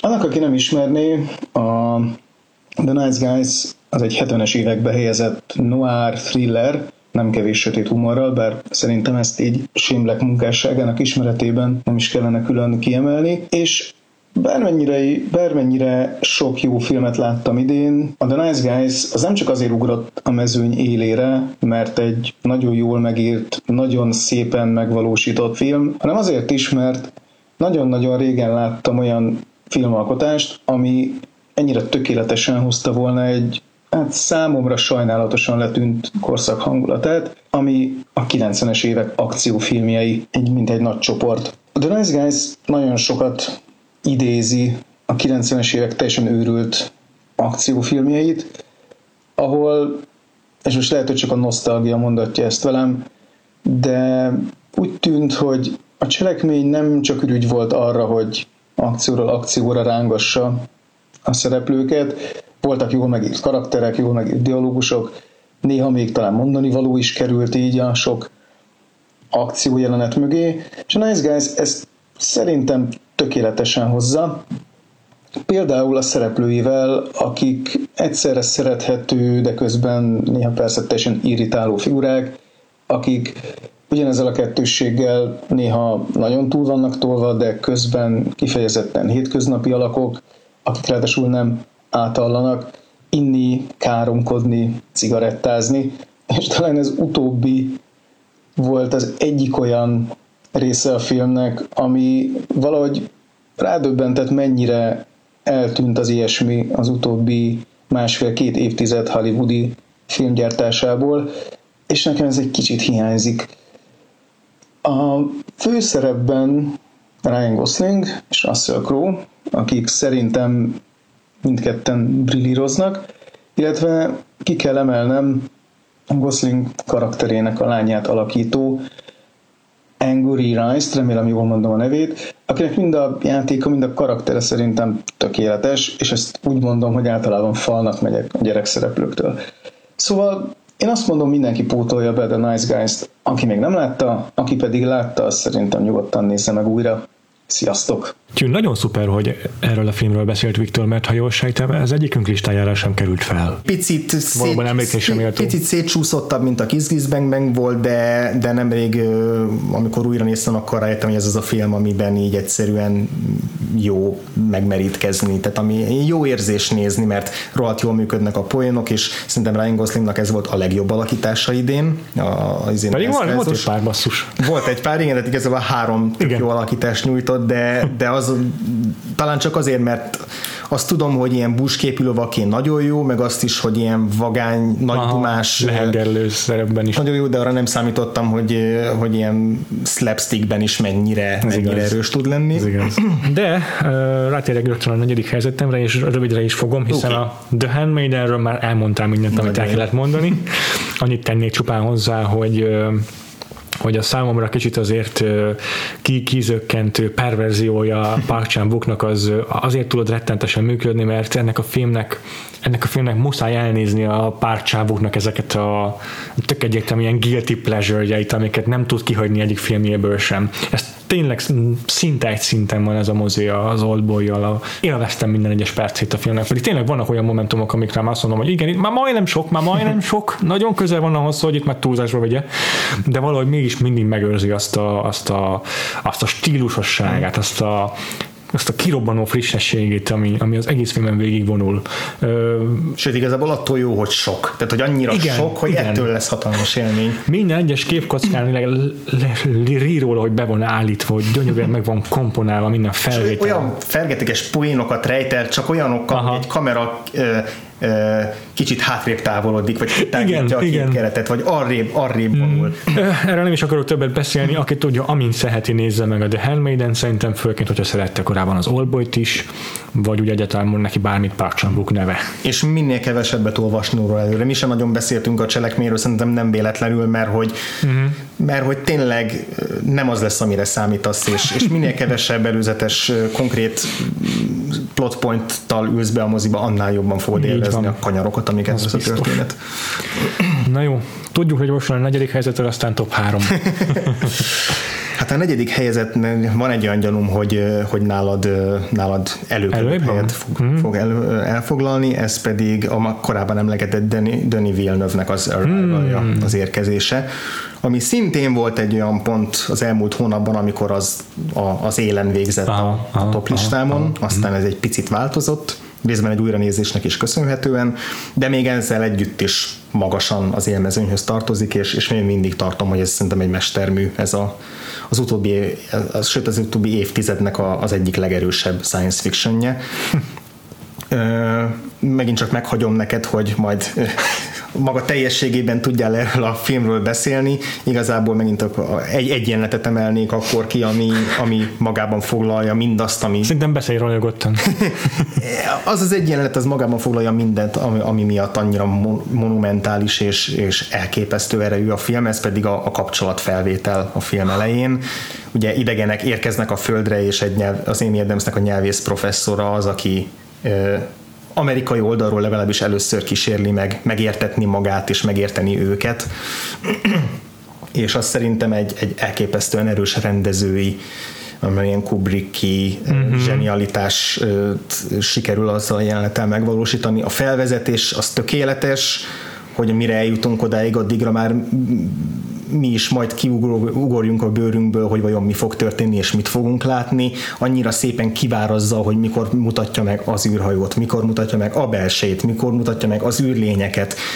Mindemellett Johan Johanssonnak a, Úristen. az, az ír, ír, írgalmatlanul erős zenéje, ami hozzájárul, és, és hát az, hogy Amy Adamsnek az a elképesztően emberi reakciója a félelemmel, a kíváncsisággal, az önuralmának a megőrzésével, ez egy nagyon, nagyon látszólag egyszerű, de valójában nagyon komplikált és nehéz feladat az, hogy, hogy gyakorlatilag reagálnia kell szinte végig a film során, és ezt tökéletesen elérte. Pusztán az a negyedórás jelenet, ami az első kapcsolatfelvétel Louis és az űrlények között, az, ha, ha csak önmagában azt nézzük, az, az már az év egyik legszenzációsabb jelenete, és aztán még egy csomó mindenről nem. Még csak onnan indul a film, megint csak, megint csak ahogy Tony Erdmannál most is ezt mondhatom, hogy még csak ott kezdődik a, a java, de, de hogyha hogyha bárki is aggódott amiatt, hogy a szárnyas fejvadász kettő pocsék lesz, Fú. Lehet, hogy pocsék lesz, de ha, igen, de ha az lesz, akkor az nem Döni villeneuve fog múlni, mert én úgy érzem, hogy nálam nagyon-nagyon jó kezekben lesz ez a film. Én is, én is biztos vagyok ebben, és tényleg valóban nálam is nagyon előkelő helyen végzett a The Arrival, vagy az Arrival című film. Bocsán. Top 3, bronzérmes. Hát itt nagyon elégedetlen voltam azzal, hogy nálad a Tony Erdman csupán, nem tudom, hmm. hetedik helyezést érte el, nálam hmm, jogos. a top 3-ba, a harmadik igen. helyre. Ezt, ezt el, el, is fogadom, ezért megérdemlem az ostor csapásokat. Maren Adi, a rendezőnőnek a filmje, rendkívül emberi.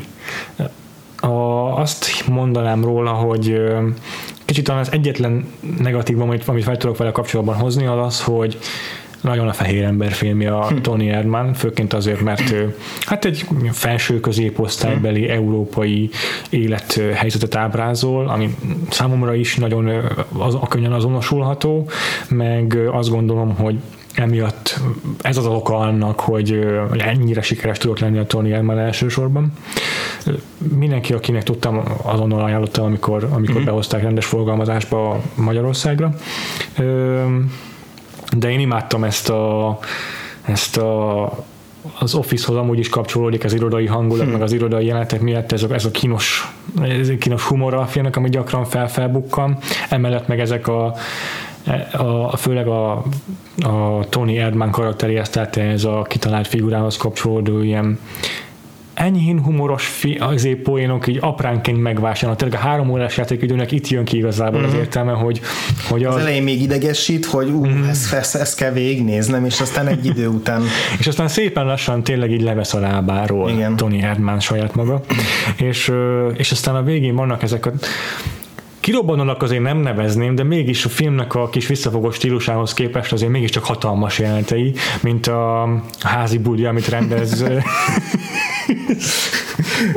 Amikor a Cinefesten milyen teltházas vetítés volt, ott, ott hangosan izé, zengett a moziterem a röhögést, és aztán Igen. utólag olvastam, hogy a Cannes vetítésen még ennél is harsányabb volt a reakció, tehát hogy az, az az, az a jelenet nem működne, hogyha nem vezetné föl két és fél órányi uh-huh. apránként való izé, építkezés egész odáig tényleg, hogy, a, hogy az üssön, az úgy hasonl az a jelenet. De attól függetlenül is, hogy, hogy a humorra valakinek tetszik-e vagy sem, ez a fajta ö, a jelenkorunkra annyira jellemző, uh-huh. és annyira fontos problém, vagy fontos kérdések Nagyon a, a kozmopolitanizmussal, vagy az, egyén, az egyéniség, az individualizmussal, a, a karrier versus család kérdésével. Rengeteg rétege van ennek a filmnek.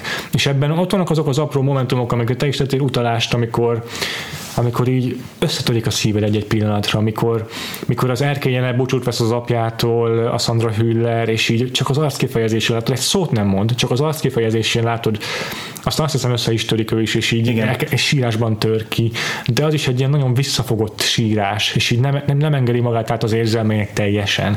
Tényleg ezek azok a dolgok, amik miatt Sandra Hüller alakítása elképesztő a filmben.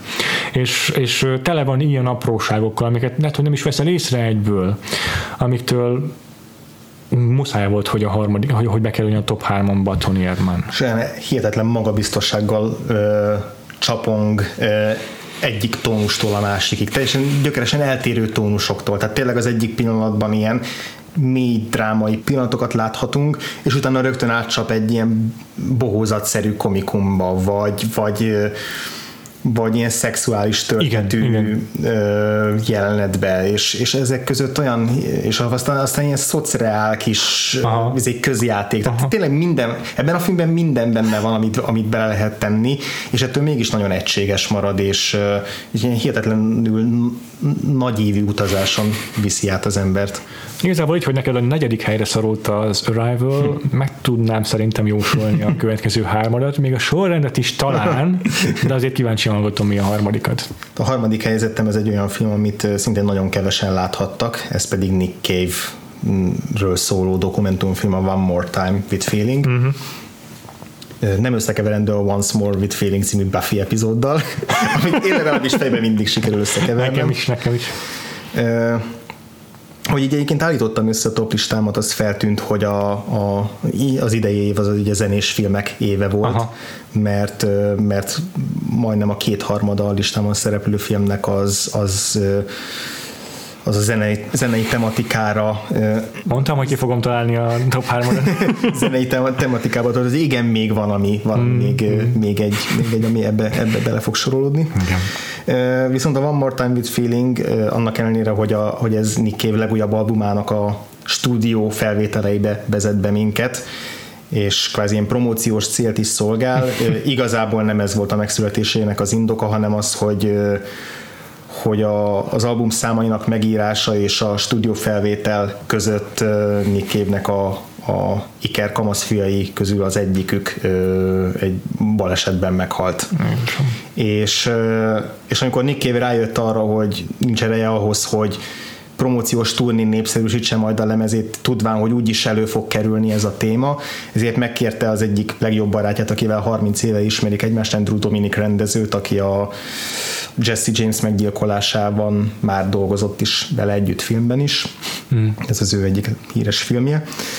Megkérte őt, hogy készítsen egy hát tulajdonképpen egy dokumentumfilmet, ami, ami kvázi kiváltja ezt a promóciós turnét, tehát hogy minden, amit, amit a lemezről tudni kell, azt ő ez, ebbe a filmbe akarja csomagolni.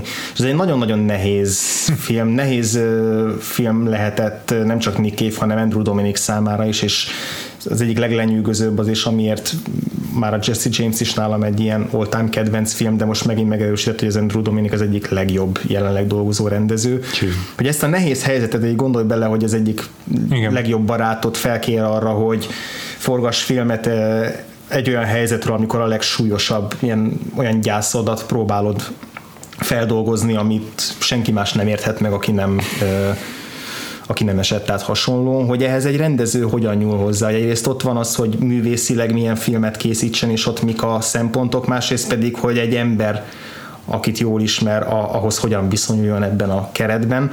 És nagyon okosan a film igazából ezt, ezt teljesen nyitottan teszi, tehát a filmben legalább annyi szerepet játszik az, hogy, a, hogy az alkotók hogyan keresik fogást, és azt, hogy, hogy a, ezt, ezt, a, ezt a borzasztóan nehéz témát hogyan lehet megragadni, és hogyan lehet elérni, és igazából a, a, a, az Artur zenekarnak az énekesével, a Dénessel együtt láttuk a filmet, és ő mondta utólag, hogy, hogy olyan a film, mintha így folyamatosan körözve úsznál egy ilyen nagy vákum, vagy egy nagy ö, üresség, egy űr egy körül, fekete egy fekete lyuk körül, és így köröznél, köröznél, keresnéd a, a bevezető utat, miközben tudod, hogy igazából nem akarsz bemerészkedni. Ez egy nagyon jó metafora szerintem a filmre, ahogy ahogy a film első felében el sem hangzik még Nick fiának a neve, de de minden egyes mondatban implicit vagy ö, ott van, hogy, hogy, hogy mi mozgatja, és mi foglalkoztatja, és mi számít most számára, és hogyan próbálja feldolgozni. És ahogy így nagyon óvatosan, nagyon tisztelettudóan keresik a, tényleg azt, hogy hogyan lehet erről, a, erről az elképesztő borzalmas dologról beszélni, így is az egész film a gyászról szól, és én úgy érzem, tehát nagyon kevés olyan filmet láttam értem, de ami en, úgy érzem, hogy ennyire őszintén szól a gyászról, és ami ennyire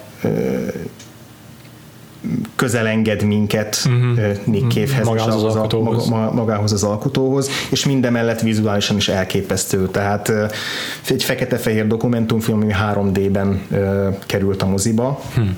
és talán a, a Gravity az egyetlen film, amire eddig azt mondtam, hogy azt, azt csak 3D-ben érdemes megnézni, és ahhoz tényleg szükség volt rá. Most már azt mondom, hogy ez a másik wow. olyan film, és ennél talán még, még, még lényegesebb. Én se tudtam pontosan, hogy miért, de, de, de mindenben ö, a, témá, a film témáját segíti az, hogy ezt, ezzel a fekete-fehér 3D technológiával lett fölvéve az, hogy egyszerre hoz minket közel Nick Cave-hez és az ő traumájához, és ugyanakkor pont annyi távolságot tart így a 3D mesterséges jellegi miatt, amitől, amitől nem hmm. lesz hatásvadász az egész. Ezen kívül olyan kameratrükkökkel és, és effekt trükkökkel játszik, ami, ami elsőre úgy olyan oda nem illő és tiszteletlennek tűnik, de igazából mind a, a, a zenének és a, az alkotónak a lelki világát és érzelmét fejezi ki képekben.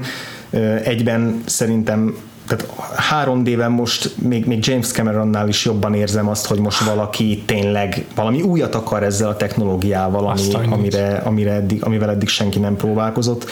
Valahogy olyan érzésem van, mint amikor a Michael Mann elkezdett digitális filmeket csinálni, és, és nem úgy csinálta, hogy akkor nézzen ki úgy, mintha igen, filmre igen. forgattam volna, nem, akkor ez legyen egy teljesen új vizuális paletta, és egy nagyon furcsa elsőre a, lem, a teljes lemez elhangzik a filmben, és, és azt is nagyon izgalmasan veszik fel.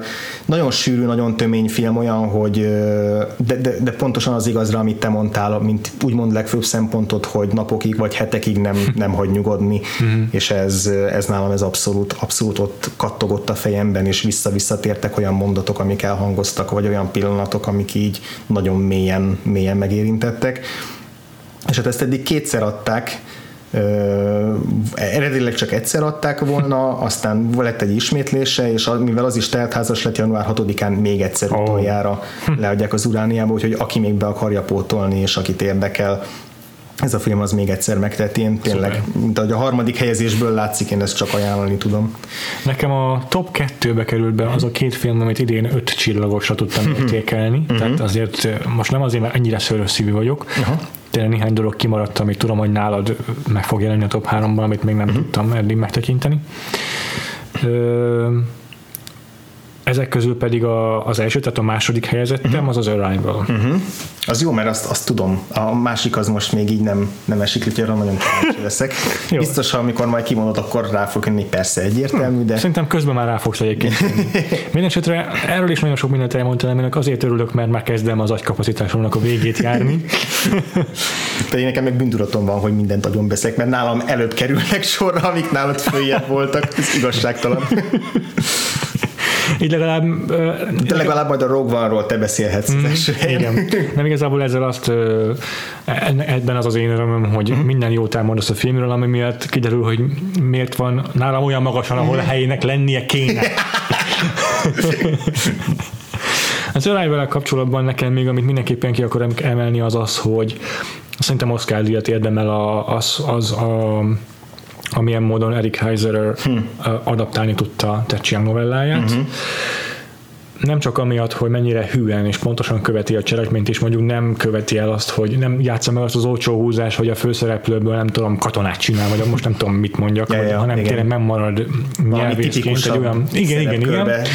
És, és, és megmarad nyelvésznek, és, és tényleg nagyon fontos aspektusa marad a filmnek ez a Tudom tudományos kutatás, amit... Ami amit annyira ritka a uh-huh. szifik, még, még a jó szifikben is általában nem erre szoktak rámenni, hanem igen. egy másfajta dilemmákra. Igen igen. Vagy és, és, és emellett viszont sikerül úgy extrapolálni a Techiang elképzeléseit, hogy lássuk ezt, hogy ez globálisan egy ö, hogyan jelentkezik ez világszinten Nekem ez az esemény, tetszett. hogy megérkeznek az idegenek a földre. És mindez együtt alkotja azt az egységet, hogy, hogy ez a film mégis se nem a tudományról, se nem a háborúzásról vagy a fegyverekről szól, hanem egy az egyben csak is Louise-nak az érzelmi utazásáról.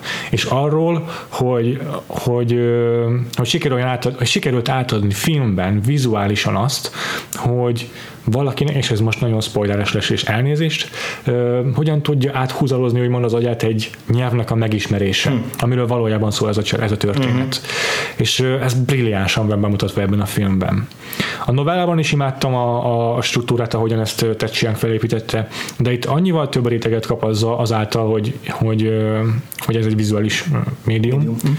hogy, hogy ez, ez, ez máig is lenyűgöz, hogy ezt hogy sikerült elérni a Denis Villeneuve-nek. Hmm. Emellett tényleg én is szeretném kiemelni Johann Johanssonnak az elképesztő zenét. Aki felháborító, hogy nem jelölhetik Oszkára. Ez az. Az, az, az, a zenei zsűriét az Oszkárnak azt úgy kéne ki ki, kibaszni, mint macskát szarni, mert, mert ez már a sokadik év, amikor nevetséges indokokkal ö, zárják ki egyáltalán a nevezésből az év legjobb soundtrackjeit. Hm, igen. Emellett még nem, nem szabad elmennünk semmiképpen sem, ha már a neveket, a legfontosabb neveket elsoroljuk, akkor, akkor az operatőri oh, munka Bradford mellett Young. sem. Mm-hmm. Bradford Young elképesztő, amit idén alkotott, igen, így van.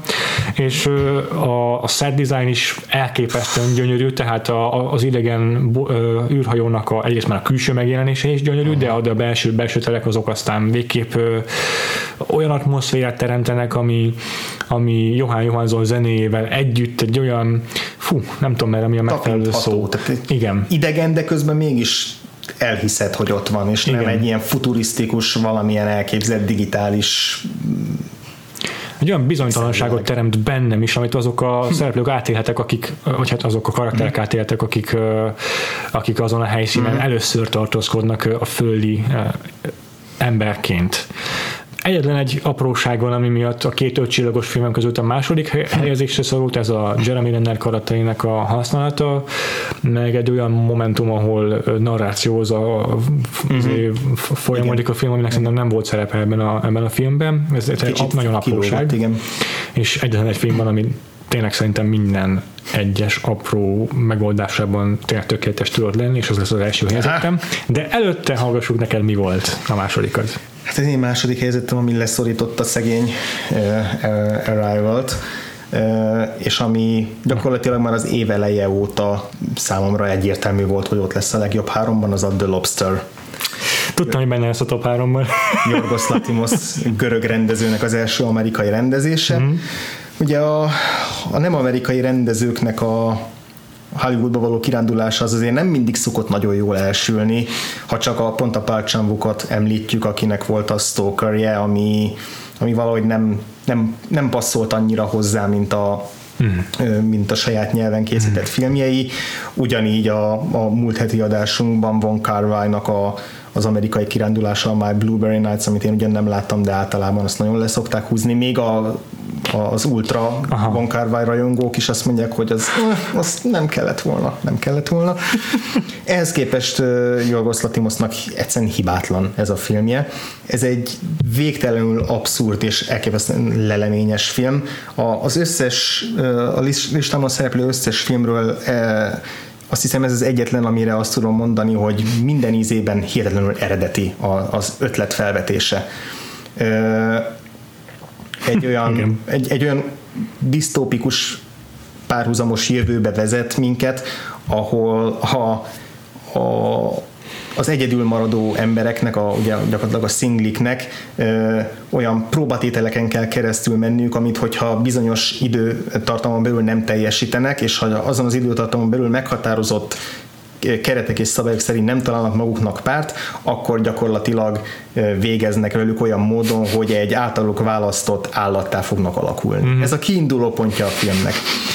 És és aztán amit ebből a helyzetből tényleg a mai világunkra és társadalmunkra hatalmas relevanciával meg tud mutatni, az, hogy tényleg ez a párválasztás, meg a, a, a szerelem, a romantika, a, az, ahogy ezt a társadalom próbálja beszorítani keretek közé és meghatározni, hogy mi a, mi a helyes, mi a nem helyes, ahogy ezt egyrészt a, tehát minden oldalról megmutatja, és tökéletesen elfogulatlanul ilyen végtelenül klinikai szemét, helyenként szadista, gonosz módon ábrázol. Az átlagember ugyanúgy el van veszve egy, egy olyan társadalmi berendezkedésben, ahol ilyen nevetséges szabályokkal kényszerítik rá az embert arra, hogy monogámiában találjon magának párt, de ugyanolyan kiszolgáltatottá válik ennek a radikális ellenpontján is. És mindez hihetetlenül száraz, fanyar humorral adja elő a film, amihez kell egy affinitás, tehát azért ennek nagyon rendhagyó humora van ennek a filmnek. Mm-hmm. Mindenki mm-hmm. ilyen nagyon természetellenes, monoton hanghordozással beszél, olyan kerek mondatokban, mint hogyha tolbamondást mondanának, ilyen nagyon-nagyon furcsa, stíl, ilyen, ilyen teátrális, modorosnak ható, de igazából ez mind rettenetesen passzol ehhez a, ehhez a teljesen abszurd és szürreális világhoz, és mindebben tényleg pazar színészek közreműködnek, tehát Colin Farrellnek az egyik szerintem legjobb szerepe, és ami, ami tökéletesen a, az ő skatujáján kívül található a létező legmesszebb, egy ilyen pocakos, bajuszos, izé, bocsánat, hogy élek, teljesen, teljesen puncher, loser figurát hoz, amit ugye gyökeresen szemben áll az ilyen live wire alakításaival, mint amilyen az Imbrüsben is volt, Aha. és ami, am, amikben igazán Aha. megszeretjük, és most megmutatja, hogy ilyen óriási loserként is fergetegesen jó tud lenni. Hm. Ebben a témakörben a, az biztos, hogy a Her óta nem volt még egy ennyire ö, okos, és intelligens és eredeti hm. film, de még ez lehet, hogy még annál is, annál is merészebb egy fokkal, úgyhogy, ö, úgyhogy ezért, és nagyon könnyen az első helyen is végezhette volna, hogyha nálam nem a, az érzelmi hatás győzne. Általában igen, egy listaállításnál a, a ami már egy picit előrevetíti nálad szerintem, hogy mi lesz majd az első helyzeten, de én viszont most arra vagyok kíváncsi, hogy nálad mi az évfilmje. Nálam a matematikai döntés, vagy hogy mondjam, a matematikai hatás volt az, Aha. ami az első helyzetet meg is kijelölte. Csak a számok. Uh, igen. Igazából kicsit meglepődtem, hogy nál egyáltalán nem került de viszont te biztos, hogy benne meg fogsz lepődni, hogy nálam az első helyezett hm. lett. De tényleg megnéztem a listámat, és nem Osztottál, tudtam vitatkozni vele. Osztottál, szoroztam. Nehéz lesz jelzőkkel illetni ezt a filmet, nehéz lesz kiemelni egyes részleteit, de az a helyzet, hogy azt szerintem vitathatatlanul, hogy Robert Eggers debütfilmje, a The mm. Witch, uh-huh. az tényleg hibátlan. Hm. Annak idején, mikor megnéztem, nem voltam lenyűgözve tőle, úgymond, uh-huh. tehát nem állítanám, hogy azonnal padlóra kerültem a, attól a horrortól, amit átéltem. Ezt a Titanicon játszották nálunk. Igen, Viszont mindenképpen akkor visszanéztem az értékelésemet, és most ak- akkor öt csillagosra értékeltem a filmet, és ezzel nem tudtam változtatni a, a revízióm során sem. Mondom, nagyon keveset tudok elmondani erről a filmről. A minden egyes aspektusában tökéletes. Hm ugye 17. században játszódó boszorkány történetről van szó, hmm. amely valamelyest ilyen különféle folk történetekből veszi át az elemeket, és ezt annyira igyekszik hülyen átadni, hogy még a párbeszédek is autentikus 17. századi angol száz dialektusban vannak megírva. A színészek tökéletesen vannak castingolva, tehát a főszerepeket Ralph Vinson játsza, meg Kate Dickey, akikről, hogyha nem tudnám, hogy a valóságban és jelenkorban élnek, akkor azt mondanám, hogy ezek 17. századi karakterek. Ralph Winsonnak a hangjadásul az ilyen páratlan, tehát azt hallani kell az életben. Egyszerűen az a, az a, az a, az a mély, ilyen érces hangzás, ami ahhoz, ahhoz senki sem fogható. Én egyébként az egyik kedvenc hang gyakran használó színészem, aki gyakran szinkronizál, az Clancy Brown, Brown, uh-huh. és ő viszont Igen. tényleg, nem tudom, egy tizede annak a, annak a félelmetességnek az ő hangja, amit Ralph Vinson képvisel. Aztán ott van a főszerepben a Thomas Szent játszó Anya mm. Taylor-Joy, egy gyermekszínész, aki lenyűgöző, amit alakít, és, és, és ott van maga Robert Eggers, aki a rendező, aki olyan magabiztossággal vezeti végig ezt a filmet, és olyan egyszerűen alkalmazott beállításokkal, olyan kézenfekvő megoldásokkal mégis egy annyira atmoszférikus és annyira magával ragadó horror teremt, amelyben nem az ijesztegetés, nem a félelmetes szörnyetegek vagy gonoszok jelentik a, a rettegést, hanem, hanem maga a környezet, az atmoszféra, a, az emberek viselkedése, ami rátelepszik az a angol szóval dread, az a, mhm. az a kilátástalanság, ami sugárzik mindenhonnan. Ezek az emberek eleve kitagadottként jelennek meg itt egy ilyen vidéki tájon, és, és aztán lényegében egymás ellen fordulnak a, a saját nézeteik miatt, és ezek között a leg, ezeknek is a legfőbb elszenvedője a Thomas Hane karaktere, aki nem tudom, azt hiszem öt gyerek közül a legidősebb, Igen. és mindenki ellene fordul apránként, még a fekete kis kecske is. Black Philip. Black Philip a film legemlékezetesebb. Alakítása visszavonom Sandra Hüller érdemeit. Igen. Biztos vagyok benne, hogy nem fog mindenkinek tetszeni, mm. biztos vagyok benne, hogy nem fogja mindenki érteni, mert ajnározom ennyire. De szerintem vitathatatlan, hogy elképesztő magabiztossággal és elképesztő hozzáértéssel készítette ezt a filmet Robert Eggers. Na, meglepődtem egyébként ezen. Valószínűleg azért is már egy kicsit már kiesett az emlékezetem, hogy ezt is tavasszal láttuk, Igen. ezt a filmet. Engem egy picit ez úgy, úgy, úgy hidegen hagyott utólag ez a film valahogy, valahogy többre számítottam tőle, hmm. bár ez a részben a szándékos ilyen távolságtartásával hmm. is igen, igen. magyarázható igen. A, a, a filmnek. Tényleg a, hogy mondjam, a, a megvalósítása az abszolút, abszolút hibátlan, csak, csak valami valami hiányzott belőle, ami, ami igazán úgy beszéppantana ebbe a környezetbe, hmm. de például, hogyha így végignézek a, a, a listáinkon a az általunk választott idei filmeknek a nagy részének tényleg elképesztően jó a befejezése, amikre nem akarunk annyira spoilerezni, ezért nem, nem nagyon szoktunk kitérni, de szerintem ennek a filmnek talán az egyik leg, leggeniálisabb és hideglelősebb és fáratlanabb a, a fináléja, ami elég sok ilyen izé, think piece-t váltott ki, hogy akkor most tulajdonképpen mit is akar sugalni ezzel a, a, a film a témáiról, de, de maga puszta a, a pusztán a, a megvalósítása annak. Na ott, az, ott éreztem a, a fináléban azt, amire a film közben is, is, is vágytam volna. Hmm. Nagy szeretettel köszöntök mindenkit, az én nevem Vosztri Ferenc, és a Vakfolt Podcast fantasztikus szervezői megkértek arra, hogy beszéljek néhány szóban arról, hogy mi volt az idei kedvenc filmem, és hát egyértelműen a Wailing volt, ez a koreai csoda, én korábban különösebben nem szerettem a koreai filmeket, mert túl hosszúnak tartottam őket, feleslegesen hosszúnak, de uh, a Wailing esetében a hosszúság nagyon is előnyére van. Ritkán talál az ember, találkozik az ember efféle epikus horrorfilmmel manapság, amikor egy olyan filmmel, amiben több téma talál egymásra, több különböző témát bont ki a történet, és ezeket, ha nem is teljes sikerrel, de, de nagyon érdekesen kezeli, és, és igazából több kérdés marad utána, mint, mint válasz, mint konkrét válasz, de ez nem, nem rossz, ez nem egy rossz dolog egyáltalán. Nagyon uh, hangulatos, nagyon sötét, uh, nagyon komoly horrorfilm, ami szintén az utóbbi időben ritka, szenzációsan van rendezve, az operatúri munka első osztályú, színészek szintén fantasztikusan jól alakítanak. Komédiának indul, és szépen lassan, és ez köszönhető megint csak a hosszú játékmenetnek, egy ilyen apokaliptikus hangulatú, borzalmas, és a borzalmas lehető legjobb értelemben mondom, filmé vedlik át ami, ami egész egyszerűen a végére összetöri az embert, hogyha hagyja, hogy magával ráncsa.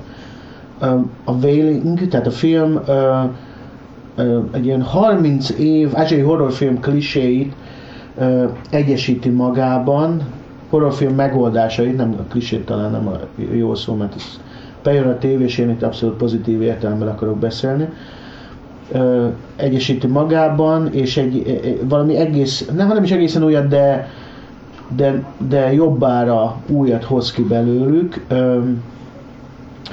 Hát a, az, az ázsiai fekete mágia filmeknek mondhatni, hogy ez a csúcspontja, ez a, ez a fekete mágia filmek több évtizedre mennek vissza. 60-as évektől már léteznek, sőt még talán korábban is voltak már ilyenek. Szóval a Wailinget, de Wailing, csak ajánlani tudom, igazi, sötét, monolitikus, megkerülhetetlen, ö, zúzós nagy horrorfilm. Na, szuper, hogy Feli pont egy ilyen filmet választott, mert mind a kettőnek komoly bepótolni valóink vannak a hollywoodi meg a magyar filmeken kívül. Na jó, beszéljünk egy kicsit kellemesebb filmélményről, és ezeket igyekszem én is bepótolni, nem csak a lobster hanem az első helyezeted is, hogy aztán majd utólag jól a update a posztot, hogy mégis mi a valódi top 10 Szóval mesélj nekem. Igen, hát a, az, első, a, az első helyezet az az a film, amikor, amikor kijöttem a moziba, akkor úgy éreztem, hogy ez semmi nem fogja felülmúlni, Aha. és aztán néha picit elbizonytalanodtam, hiszen ahogy mondtam, idén nem volt még, mégsem egy, egy Fury Road, vagy egy Short Term, term 12, ez, ez, ez, ez azt jelzi, egy picit megint, megint, megingott néha az első filmnemnek a helye, de, de így évig rájöttem, hogy nem, nem, nem, nem választhatok más, csak a Sing Street-et. Mm-hmm. Az én drága Sing Street-emet, ami John Carney rendezőnek a harmadik filmje, akinek a, a, a Once, mm-hmm. amivel igazán berobbant a szénára, az... Belopta magát a szívünkbe. Az, az nálam, nálam tényleg minden idők egyik legszebb romantikus filmje és zenés filmje is egyben, megint ugye a zene visszatér, és az, az egy, az egy felülmúltatlan filmélmény számomra. A Sing Street Sing Streetnek nem sikerült teljesen megközelítenie azt az élményt, de, de majdnem sikerült Aha. neki, és még így is tönkre, tönkreverte a, Igen. az előző kilenc helyzetemet, amit mind mondtam, mindegyiket rettenetesen szeretek. Hát a, a, a Howard Hawksnak van ez a híres aforizmája, hogy e, e, a, a filmekről, hogy hogy ha van egy film, aminek van három tökéletes jelenete, és nincs egy rossz jelenete sem, akkor az zseniális. És ezt én azzal egészíteném ki nálam személyesen, hogy ha van egy olyan film, aminek van három tökéletes zenés jelenete, és oh. nincs egy rossz sem, akkor az nálam mindent fog verni, és ez itt, wow. itt, itt be is jött. a SimCity ráadásul nagyon szépen arányosan adagolja ezeket a jeleneteket. A ugye, egy 80-as években játszódó, borzasztóan szerethető film egy kis egy gimnazistáról, aki ott ver az élet, ahol csak lehet. Aha. Tehát annak ellenére, hogy ez egy borzasztóan vidám film, azért az alapja az tényleg a, a valóságban van ágyazva, ahol a szülei vállófélben vannak, a de a testvére az, az így a világot meg akarta hódítani, de azóta csak, hogy otthon izé füvezik és, és lopja a napot. Ugye a, a, új iskolába kerül azért, mert szegény a család, és nem tudja megfizetni a jobb iskolát, és az új iskolába a pap, aki az igazgató, az így gyakorlatilag terrorizálja, meg a többi gyerek is terrorizálja, szóval tényleg a lehető legrosszabb kiinduló pontból indul és aztán, és aztán rájön arra, hogy, hogyha, hogyha ebből ki akar jutni, és leginkább úgy akar kijönni, hogy így a menő csajokat meg akarja hódítani, akkor ahhoz az kell, hogy, hogy zenésznek adja el magát. Ugye az egy gond, hogy nem tud zenélni. és aztán elkezd a, a suliban keresni olyan, olyan embereket, akik, akik esetleg Aha. ezt a hiányosságát pótolják, és így szépen elkezd kialakulni egy kis csapat, és innentől kezdve ilyen tényleg a zene szeretetéről szól az egész film, és arról a hihetetlen optimizmusról, ami még így, az emberbe így kamaszként benne van, amikor úgy érzi, hogy tényleg az egész világot meghódíthatja, hogyha, hogyha, hogyha mindent megtesz érte.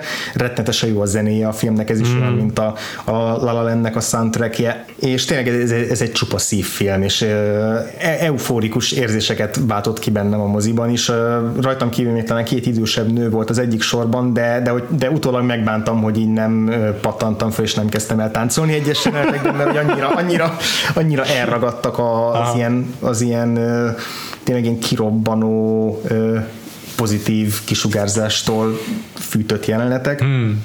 És tényleg ez a három tökéletes zenei jelenet, amit említettem, a, az első klip felvételük, a maga minden borzasztó esetlenségével, akkor egy egy a visszajövőbét is megidéző fantázia jelenet, ami egyszerűen úgy szorított torkon, amire egyáltalán nem számítottam. Aztán és aztán a, a finálénak a kicsúcsosodása, amiben összeér minden szál, ez mind a három teljesen más hangnemben, más érzéseket váltva ki, de, de most, hogy beszélek róla, még most is így borsódik tőle a hátam, és egyszerűen tényleg nálam ez szokott ez szokott igazán sokat nyomni alatba, hogy hiába tudom, Persze. hogy a, a Lobster az például egy sokkal agyasabb film, sokkal eredetibb, több benne az ötlet, több benne az invenció, rendezésileg is minden, hmm, de, hogy, hmm. de hogy nem, nem tud felülemelkedni azon, amikor egy ilyen elementáris érzelmi igen, bomba igen. robban, mint amit a, a, a Sing Street okozott.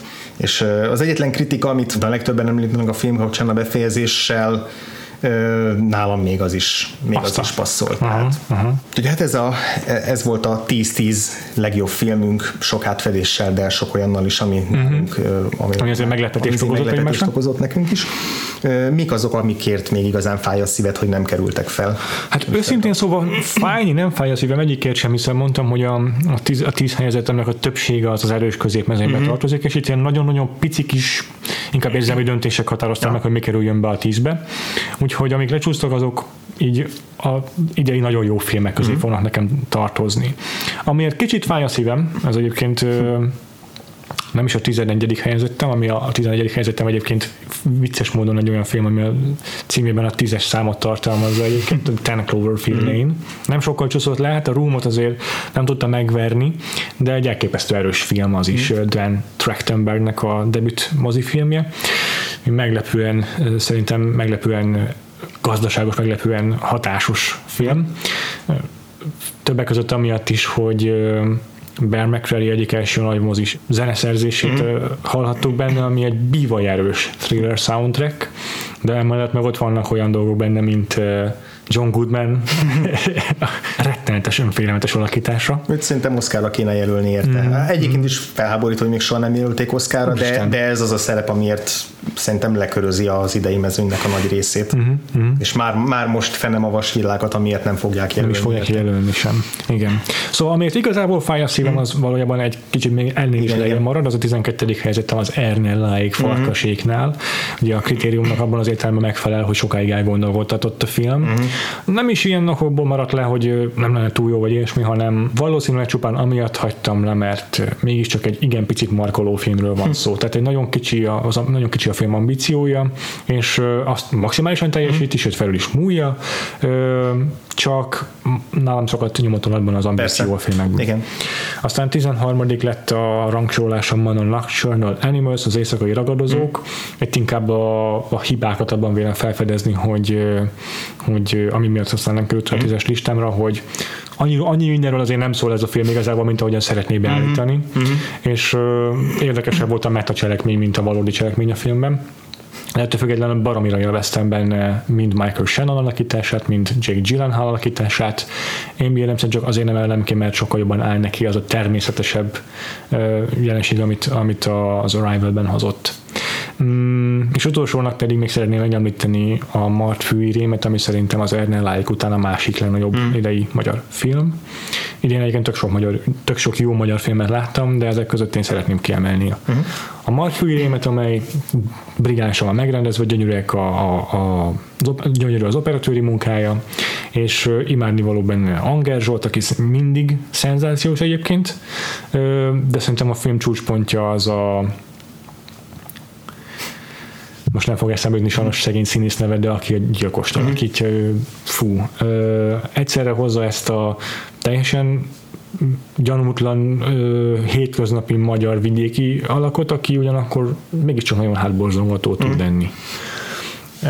Egyedüli problémám a filmben igazából az, hogy nem találja az egyensúlyt a között, hogy most inkább a, a gyilkos elméjéről akar hmm. szólni, mm. vagy pedig a nyomozásnak a, a buktatóiról, és a zenéje is túl van nagyon tolva, tehát azért vannak bőven aránybeli tévesztések a filmben, de ettől függetlenül erősen, nagyon erősen van kivitelezve, és ritkán látott professzionalizmussal kivitelezett magyar film. Na, mi van a futottak még listára? Hát nálam ezek közül a, a Ten Cloverfield Lane szintén hmm. futottak még, ami, ami sokáig drukkoltam neki, hogy bemaradjon a legjobb tízben, mert pont, pont az a fajta viszonylag egyszerű zsánerfilm, ami, amit így kicsit leszok, leszoktunk kezelni. Igen, igen, igen. Sajnos ennek ellenére mégis, mégis csak így a futottak még listán végezte csak. Ja, ja. Hát az a, a lényegre törő ökonomikus filmek hmm. közül a Green Room azért messze lenyomta. Igen, igen, igen, igen ennek annak ellenére tényleg ilyen kamaradrámaként borzasztóan jól működött, mm. és még a, a, a váratlan stílusváltás is megnyert magának, ami elsőre nagyon szokatlan volt a Technofield mm. igen, igen, igen. Ugyanígy az Ernell Like az szintén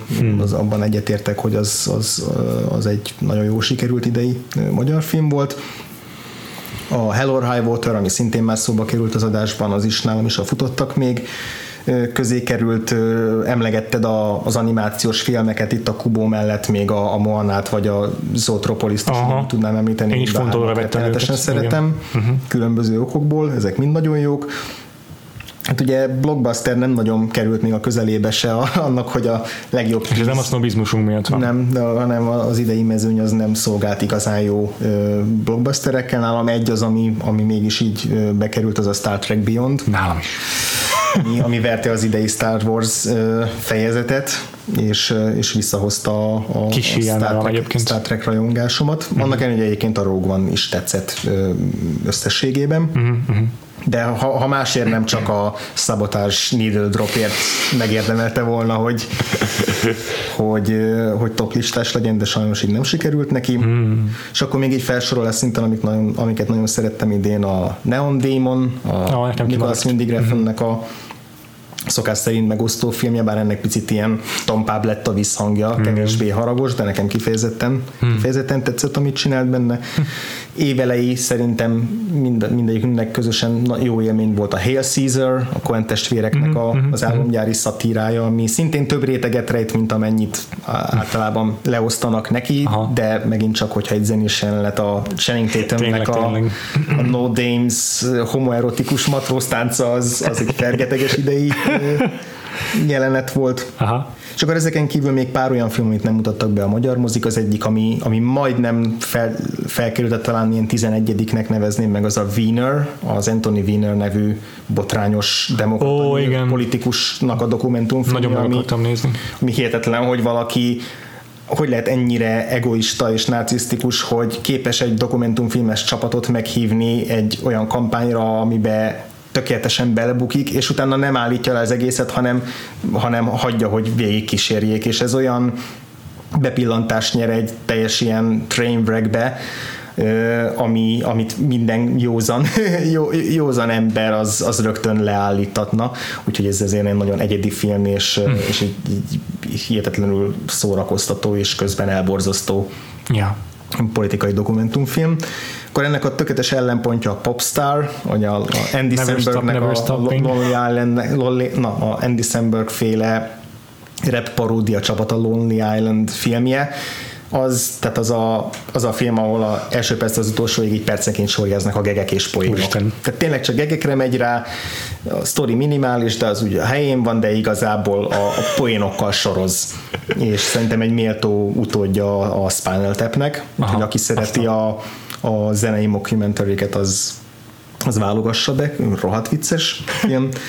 és, és végül még egy, amit talán, amit No. Amiről kevesen hallottak, ez az Always Shine című film. Erről nem hallottam. Egy Sofia Takal nevű fiatal rendezőnek a, a filmje. A Halt and Catch Fireball, illetve a Black Mirrornak az idei San Junipero epizódjából ismerős Mackenzie Davis a főszereplő, akit én nagyon-nagyon szeretek. Legtöbb egyébként a Marsiban láthatták, de ott ilyen mellékszerepet mm. játszott. És az két fiatal színésznő, aki igazából még a legminimálisabb szerepeket se tudja megszerezni a főszereplője, akik valamiért kicsit eltávolodtak egymástól, és elmennek egy vidéki házba egy hétvégére, hogy így a kapcsolatokban lévő ilyen repedéseket így összefoltozzák, és megint közelebb kerüljenek egymáshoz, és, és én nagyon okosan kezd el játszani azzal, hogy az irítség, a féltékenység az hogyan hogyan bomlasztja szét a kapcsolatukat, és ezt rendezői eszközökkel is nagyon-nagyon erősen ábrázolja, nagyon okos a kamera kezelése, a feszültségépítése, ez egy nagyon jó hmm. ilyen minimál, minimalista thriller, ami sajnos a vége felé egy picit elszabadul, a keleténél jobban, hmm. kicsit túlságosan ilyen pszichológiai szürreális irányba megy el, ami miatt úgy éreztem, hogy így a végére ugye elvesztette a fonalat, de, de ezzel együtt is egy nagyon-nagyon erős thriller, úgyhogy ezt még tudom ajánlani a, okay. az ingyenceknek.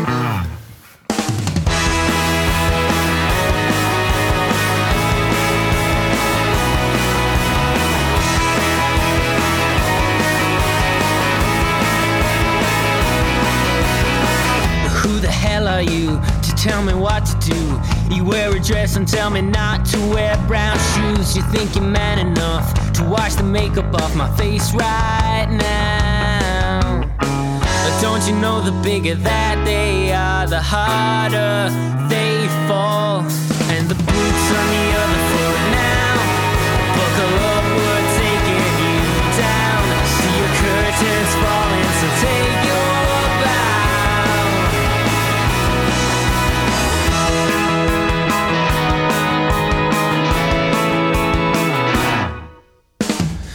the hell is he to tell me who to be? If he wants me dancing, he can watch on MTV. You try to shut me up, I'll turn the volume up and drown Hogy ne hozzuk tovább az időt, gyorsan essünk túl ezen a kitekintő rovaton, mert még be akarom már este pattintani a Sing Street-et, hogy gyorsan bepótoljam. A, kitök, a kitekintőben pedig most igyekezni fogunk a korábbi adásainkban egyébként is érintett, uh-huh. más műfajokat is uh-huh. lajstromba venni, és beszélünk a, a könyvekről, uh-huh. zenéről, tévéműsorokról, amelyeket szintén említésre érdemesnek tartottunk az idei éves kínálatból. Így van. Most, most minden sorra kerül, ami nem film volt. Igen. Három-három helyezetben. Kezd akkor te mondjuk, nem is tudom, kezdjük a könyvvel? Kezdjük. Jó. Kezdjük a könyvvel. Az idei könyvolvasási teljesítményem az gyalázatos, tehát így negatív rekordot döntöttem, azt talán olyan öt könyvet sikerült idén elolvasnom, ami félelmetesen kevés, mert azért még az előző években is sikerült legalább ilyen 20 körül itt összehoznom, nagyjából, bár már egy idő, ideje már azt is alulról súrolta, A podcast ez elveszi az embertől az időt. Bár, bár csak, csak az lenne. Ja. Képregényből sem sokat mm-hmm. fogyasztottam idén, ráadásul volt is, amiről már beszéltünk korábbi Igen. kitekintőkben, és nem akartam annyira ismételni magam. Mm. Úgyhogy igazából egy olyan vakfolt elmaradásomat emelném ki, amit, amit idén pótoltam, idei első felében, ez pedig Margaret Atwoodnak a The Handmaid's Tale, a Na. szobalány meséje. Szóval akkor ennyire Szol, jó. bocsánat, a szolgálólány meséje. Szóval akkor ennyire jó? Nagyon-nagyon jó, nagyon-nagyon jó könyv. Etútól már korábban is olvastam más könyveket, amik szintén tetszettek, és, és, és mindegyik abszolút pozitív, pozitív élmény volt, de nem véletlen, hogy azért ezt szokás kiemelni, mint a, a főművét. Uh-huh. Disztopikus világban játszódik, ahol a nőket gyakorlatilag ilyen, hát ilyen tenyésztésre tartják egy ilyen elfolyult patriarchális társadalomban egy háború következtében, és, eh, és ott egy, egy ilyen szolgasorba kényszerített lánya nézőpontja a, a regénynek. Rajta keresztül ismerjük meg ezt az egész világot, nagyon erős a karakteri munka ebben a, a, a könyvben, nagyon érzékletesek a leírások, a, ennek a világnak a felfedezése, tényleg borzasztóan erő, erős munka az üzenetétől kezdve a disztopia műfaján belül is tényleg kiemelkedő darab, rengeteg, rengeteget lehet róla utána így beszélgetni, uh-huh. és már csak azért is érdemes elővenni ezt a könyvet, mert jövőre, jövőre jön a sorozat adaptáció Igen. a Hulu-nál, Elizabeth Mosszal és az Orange is the New Black-es Samira Wiley-val, akik szerintem kurva jó választások, hmm. illetve benne lesz még Joseph Fiennes is, amiről próbálok megfeledkezni, Ó. de ki tudja. Minden esetre nagyon-nagyon-nagyon drukkolok, hogy ne rontsák el az adaptációt. Nem olyan, nem olyan egyszerű azért, mert mert, mert ez a könyv is inkább ilyen belső utazás, mint bármilyen externális cselekmény Aha. az erősség, úgyhogy nem lesz könnyű adaptálni, de, de nagyon szurkolok, hogy sikerüljön, mert egy nagyon-nagyon erős könyv, és ahogy mostanában szinte mindenhez hozzá, hozzá lehet fűzni, hogy és rendkívül releváns, Ja. rendkívül aktuális, de, de valóban az, és valóban érdemes, érdemes utána menni a, azoknak, akiknek hozzám hasonlóan kimaradt. Uh-huh. Nálad milyen könyvélmény volt idén, ami annyira kiemelkedő, hogy én top listába berakod?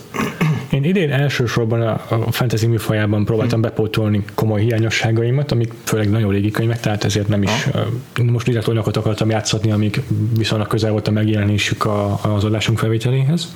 Az elmúlt egy évben jelentek meg, és így esett a választásom a Falka című könyvre Nick Cutter-től, ami az Agabe kiadó gondozásában járt meg Magyarországon. Ezt azt hiszem születésnapomra kaptam egyébként, és azért kaptam valószínűleg, mert én Stephen Kingen nevelkedtem lényegében. Ez a Nick Cutter meg egy méltó örököse az annak a Kingi hagyománynak, amelyben lud bőrzik a hátad az, az érzékletes leírásoktól, mm. amelyekben olyan borzalmakat kell elolvasnod, amiktől leg, leg, legszívesebben becsuknád a könyvet, és inkább soha nem térnél vissza hozzá. Nick Cutternek ez jellemzi a stílusát. Valamint az, hogy tényleg megidézi azokat a, a Kingi eszközöket és trópokat, amik, amik, amiktől szeretjük őt. Úgyhogy szerintem egy pillanat is tagadhatja azt Nick Cutter, hogy mindent Kingnek köszönhet. Nem sok eredetiséget fedeztem fel a könyvében, meg nem mondhatnám azt, hogy ez egy borzasztóan újszerű valami. Azért szeretem, mert nagyon Stephen Kinges. Azt, a történet a könyvnek borzasztó egyszerű, ebben is egyébként marhára kinges, hmm. hogy egy elszigetelt kis szigeten játszódik, ahol néhány cserkész jelenik meg táborozni, és hirtelen megjelenik egy valami a fertőzésnek a nyomait viselő alak, egy beteg, és megfertőzi a, a, az egyik őjüket, és innentől kezdve elszabadul egy ilyen a, a paranoiától, meg a, a valódi félelem, tehát a valódi testi fizik- fizikai félelemtől, rettegéstől vezérelt ö, hajsza, amelyben a, a, a, nem is igazán a, a valódi külső veszélyek jelentik itt a fenyegetést, hanem a saját elméd, ahogy ellen, for, saját tested ellen fordul. Azóta is rettegek néhány olyan dologtól, amit a könyvben felhasznál eszközként. Mondjuk a cserkéség az amúgy is nagyon para, úgyhogy Folytassuk akkor a, a, a televízióval. Neked milyen sorozat volt az idei kedvenc élményed? Tehát nem is feltétlenül kedvenc élmény, de, de mivel most nem feltétlenül akarom így mondjuk a sorozatos toplistám első helyét emlegetni, vagy, vagy ilyen sorozatos élményeket, inkább olyasmit veszek elő, amiről egyszer már beszéltem a, a Vogford podcastben, vagy lehet, hogy többször is magamat ismerve, ez pedig a Chris Gethard Show, ami, ami hát idén okay. is ugyanolyan gyógyír volt minden egyes Aha. mindennapos gondomra, mint, a, mint a, az eddigi években.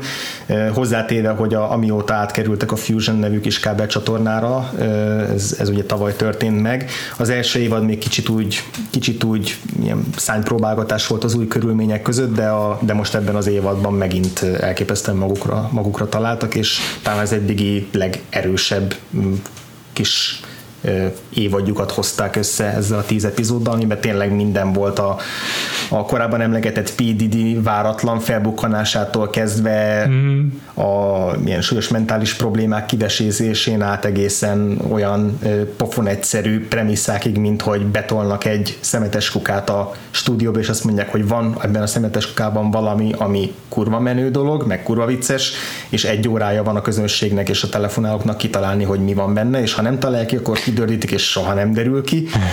És ebben az adásban ráadásul ez a One Man Trash nevű adás, amit talán az egyik valaha készült legjobb Chris Gethard epizód, Ebben adásul a két kedvenc komikusom, a Jason Mantzoukas és a Paul Scheer voltak a vendégek, akiket a League-ből ismerhetnek, szerintem itthon a legtöbben, vagy az It's Always Sunny on Philadelphia-ból. Mm-hmm akik a, a, az adás, vagy a műsor első percétől kezdve elkezdték szétrolkodni a, a felvételt, és minden eszközt megrakadtak az, hogy kisiklassák a, az epizódot, amit a Chris Gethard a tőle jellemző frusztráltsággal próbált kezelni, és aztán amikor bepillantást engedett nekik a, a a szemetes ládába, akkor onnantól kezdve minden megváltozott, és hirtelen elkezdtek azon dolgozni Mancukaszék is, hogy a, az 50 perc végére kiderüljön, hogy mi van benne, és hirtelen úgy megugrottak a tétek, főleg ahogy élőben néztem a műsort, hogy hirtelen mindenki ezt, hogy akkor tényleg nem csak egy mint egy sajtos szendvics lapul benne, hanem valami nagyon menő dolog, és nyilván nem fogom elszpoilerezni, hogy mi az,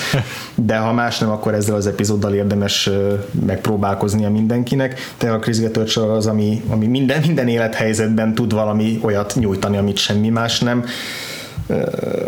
Hogy más nem mondjak, amikor a Trump megnyerte az amerikai elnök választást, akkor azt is a, a Getördéknek a 12 órás politikai elemző műsorával per komikus specialjén keresztül tapasztaltam, és nagyon érdekes volt végignézni, hogy hogyan változik meg egy, egy ilyen komikus gegekre épülő műsor hogyan jut el a, a végére egy sokkal józanabb és depresszívebb hm. feldolgozásáig annak, ami történik, és hogyan nőnek meg a feszültségek hirtelen a stúdión belül is, és nagyon örülök neki, hogy, hogy ezt, ezt ezen a műsoron keresztül nézhettem végig, ha már végig kellett hmm. nézni. Tehát azért mondom, hogy tényleg mindenben nekem rengeteget tud nyújtani ez a műsor, úgyhogy ezért, ezért muszáj. Hogyha, hogyha jövőre lesz Isten adja a harmadik évad, akkor valószínűleg a jövő évi vakfoltba is el fog még párszor hangozni ennek a neve. Igen. Mindenkit az őrületbe kergessek vele. Én egy kicsit csaltam a tévénél, mert nem tudtam eldönteni, hogy olyan sorozatot választok, ami régóta megy, de az Aha. új évadon nagyon tetszett, vagy pedig legyen tök új sorozat, mert akkor az legalább mégis premiernek Fogadjunk, számít. hogy is is lesz. Úgyhogy is is lesz, igen. Mivel amúgy sem nézek túl sok sorozatot, azért megengedtem magamnak ezt az apró csalást. Az egyik választásom a VIP idei évadjára esett, Aha. amit azért választottam, mert megdöbbentő, hogy a showrunner Armando Iannucci távozása után is képes volt tartani azt a színvonalat, vagy akár még meg is ugrani időnként, amit korábban megtapasztaltunk a VIP-től. Pedig arról aztán tényleg azt gondoltam, hogy itt biztos ez legalább olyan szintű a, amit látunk a, a sorozatban, és annyira köthető Armando Iannuccihoz a sorozat sikere, mint mondjuk egy Aaron Sorkin sorozatnál, amit ő alkot. Ja. És mégse így történt, és ö, nem tudom, ebben az évadban is muszáj kiemelni Julia Louis Dreyfus alakítását, de igazából mellette ezé, ö, ott volt azt hiszem Sa- Sarah Sutherland, aki lenyűgöző volt, igen, Kiefer lánya, és mindez azért érdekes visszatekintve az év elejére, mert nem gondoltuk volna akkor még, hogy ez a sorozat messze-messze alulmúlja azt a politikai valóságot, ami az év, év második felére jellemző volt. Igen. A másik választásom pedig kicsit kiszámítható, de mivel kevés tévét nézek, ezért azokra szorítkozik a, műs- a választá- választékom, ami a leginkább az ember látókörébe. Igen, igen, igen. És ez a Westworld lesz, Aha. amit én az összes ilyen post-peak TV rajongó barátomhoz képest sokkal jobban élveztem, akik már itt túl vannak azon, hogy már túlteti magad azon, hogy igen, most peak TV-t élünk, és minden kurva jó, és, és nem, én, én ezen még nem vagyok annyira túl, és, ö, és számomra a Westworld az még mindig az újdonság erejével tudhatni, vagy hogy mondjam, és le tud nyűgözni egy high concept sorozat. Míg a barátaim többsége az már úgy van vele, hogy a high concept mint olyan, már, már túl vagyunk rajta, már kifulladt, már mindenki leúszta az utolsó rókabört is, és senki sem tudta megismételni a Lost sikerét, meg semminek a sikerét sem. Szerintem a Westworld minden eddigi high concept sorozatot messze felül múl. Átgondoltságában, kivitelezésében, production value-ban, és, én- és amit a legtöbb esetben felszoktak hozni különböző kritikaként, hogy, hogy átgondolatlan meg meg sok benne az ilyen értelmezhetetlen döntés, írói döntés, ezeket én mind úgy gondolom, hogy kurvára át vannak gondolva, és kurva jó döntéseket hoztak Jonathan Nolanék.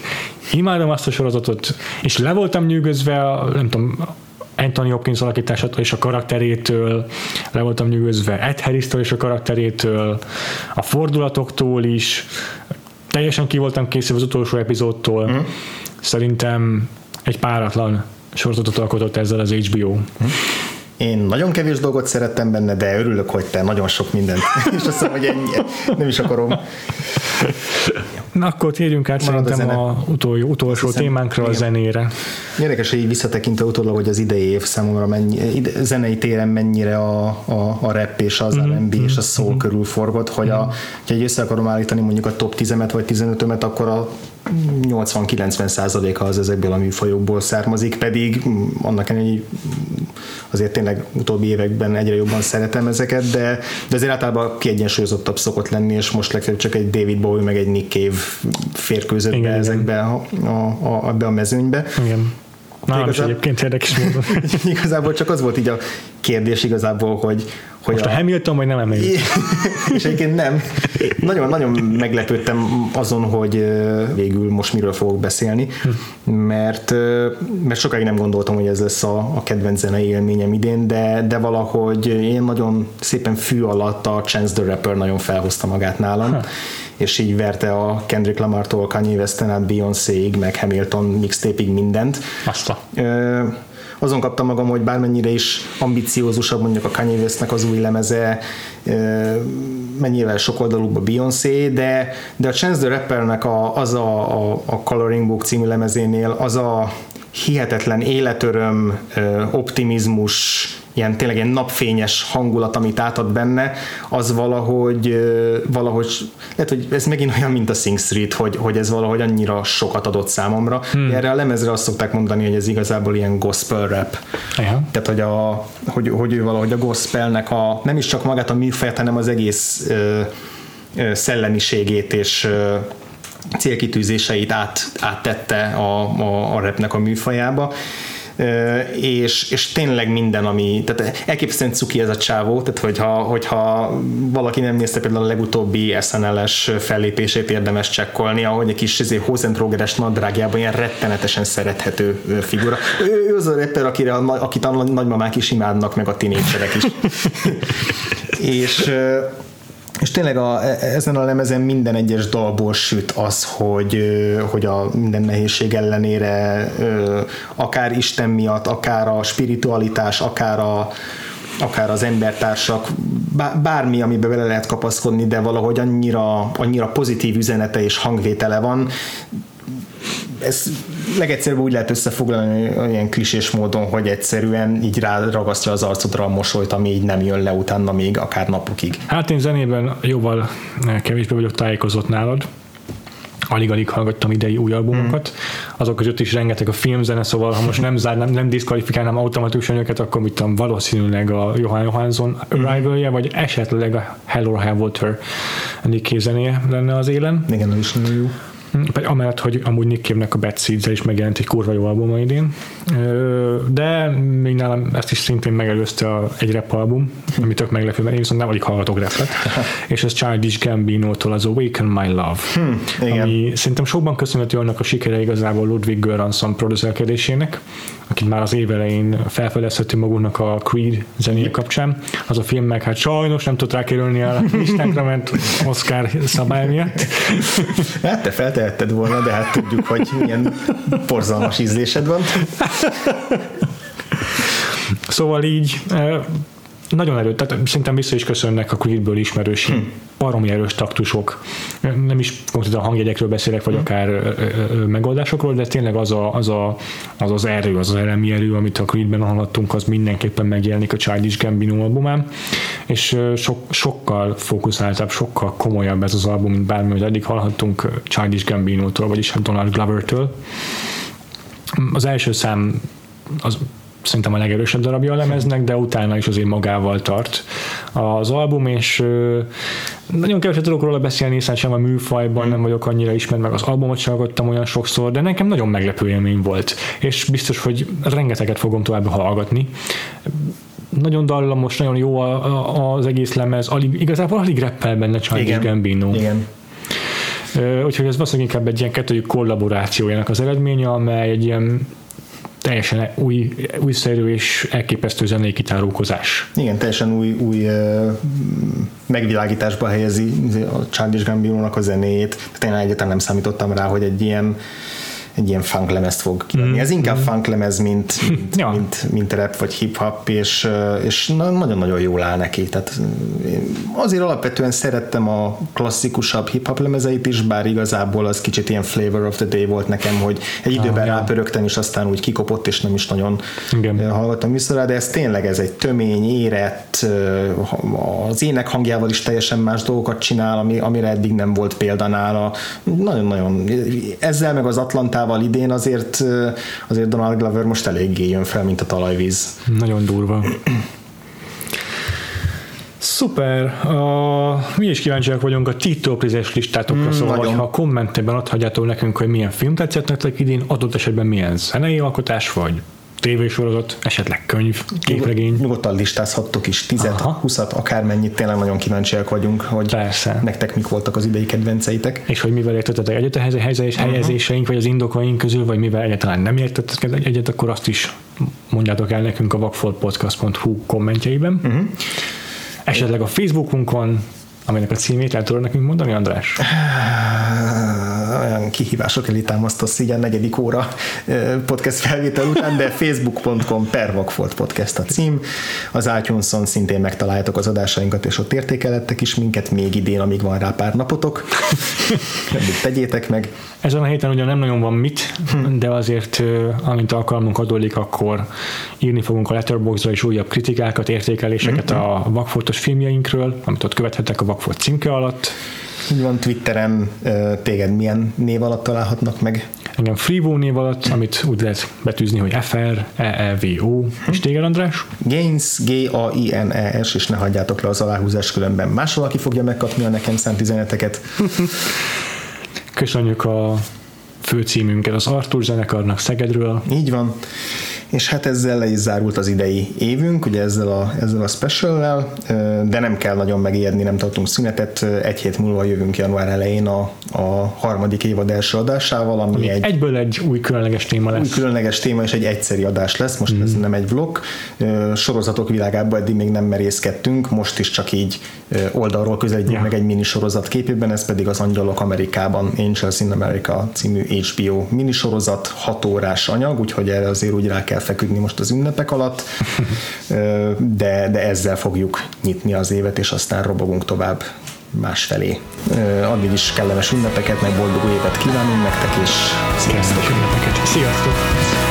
What's gonna define the rest of your life? Start facing the truth.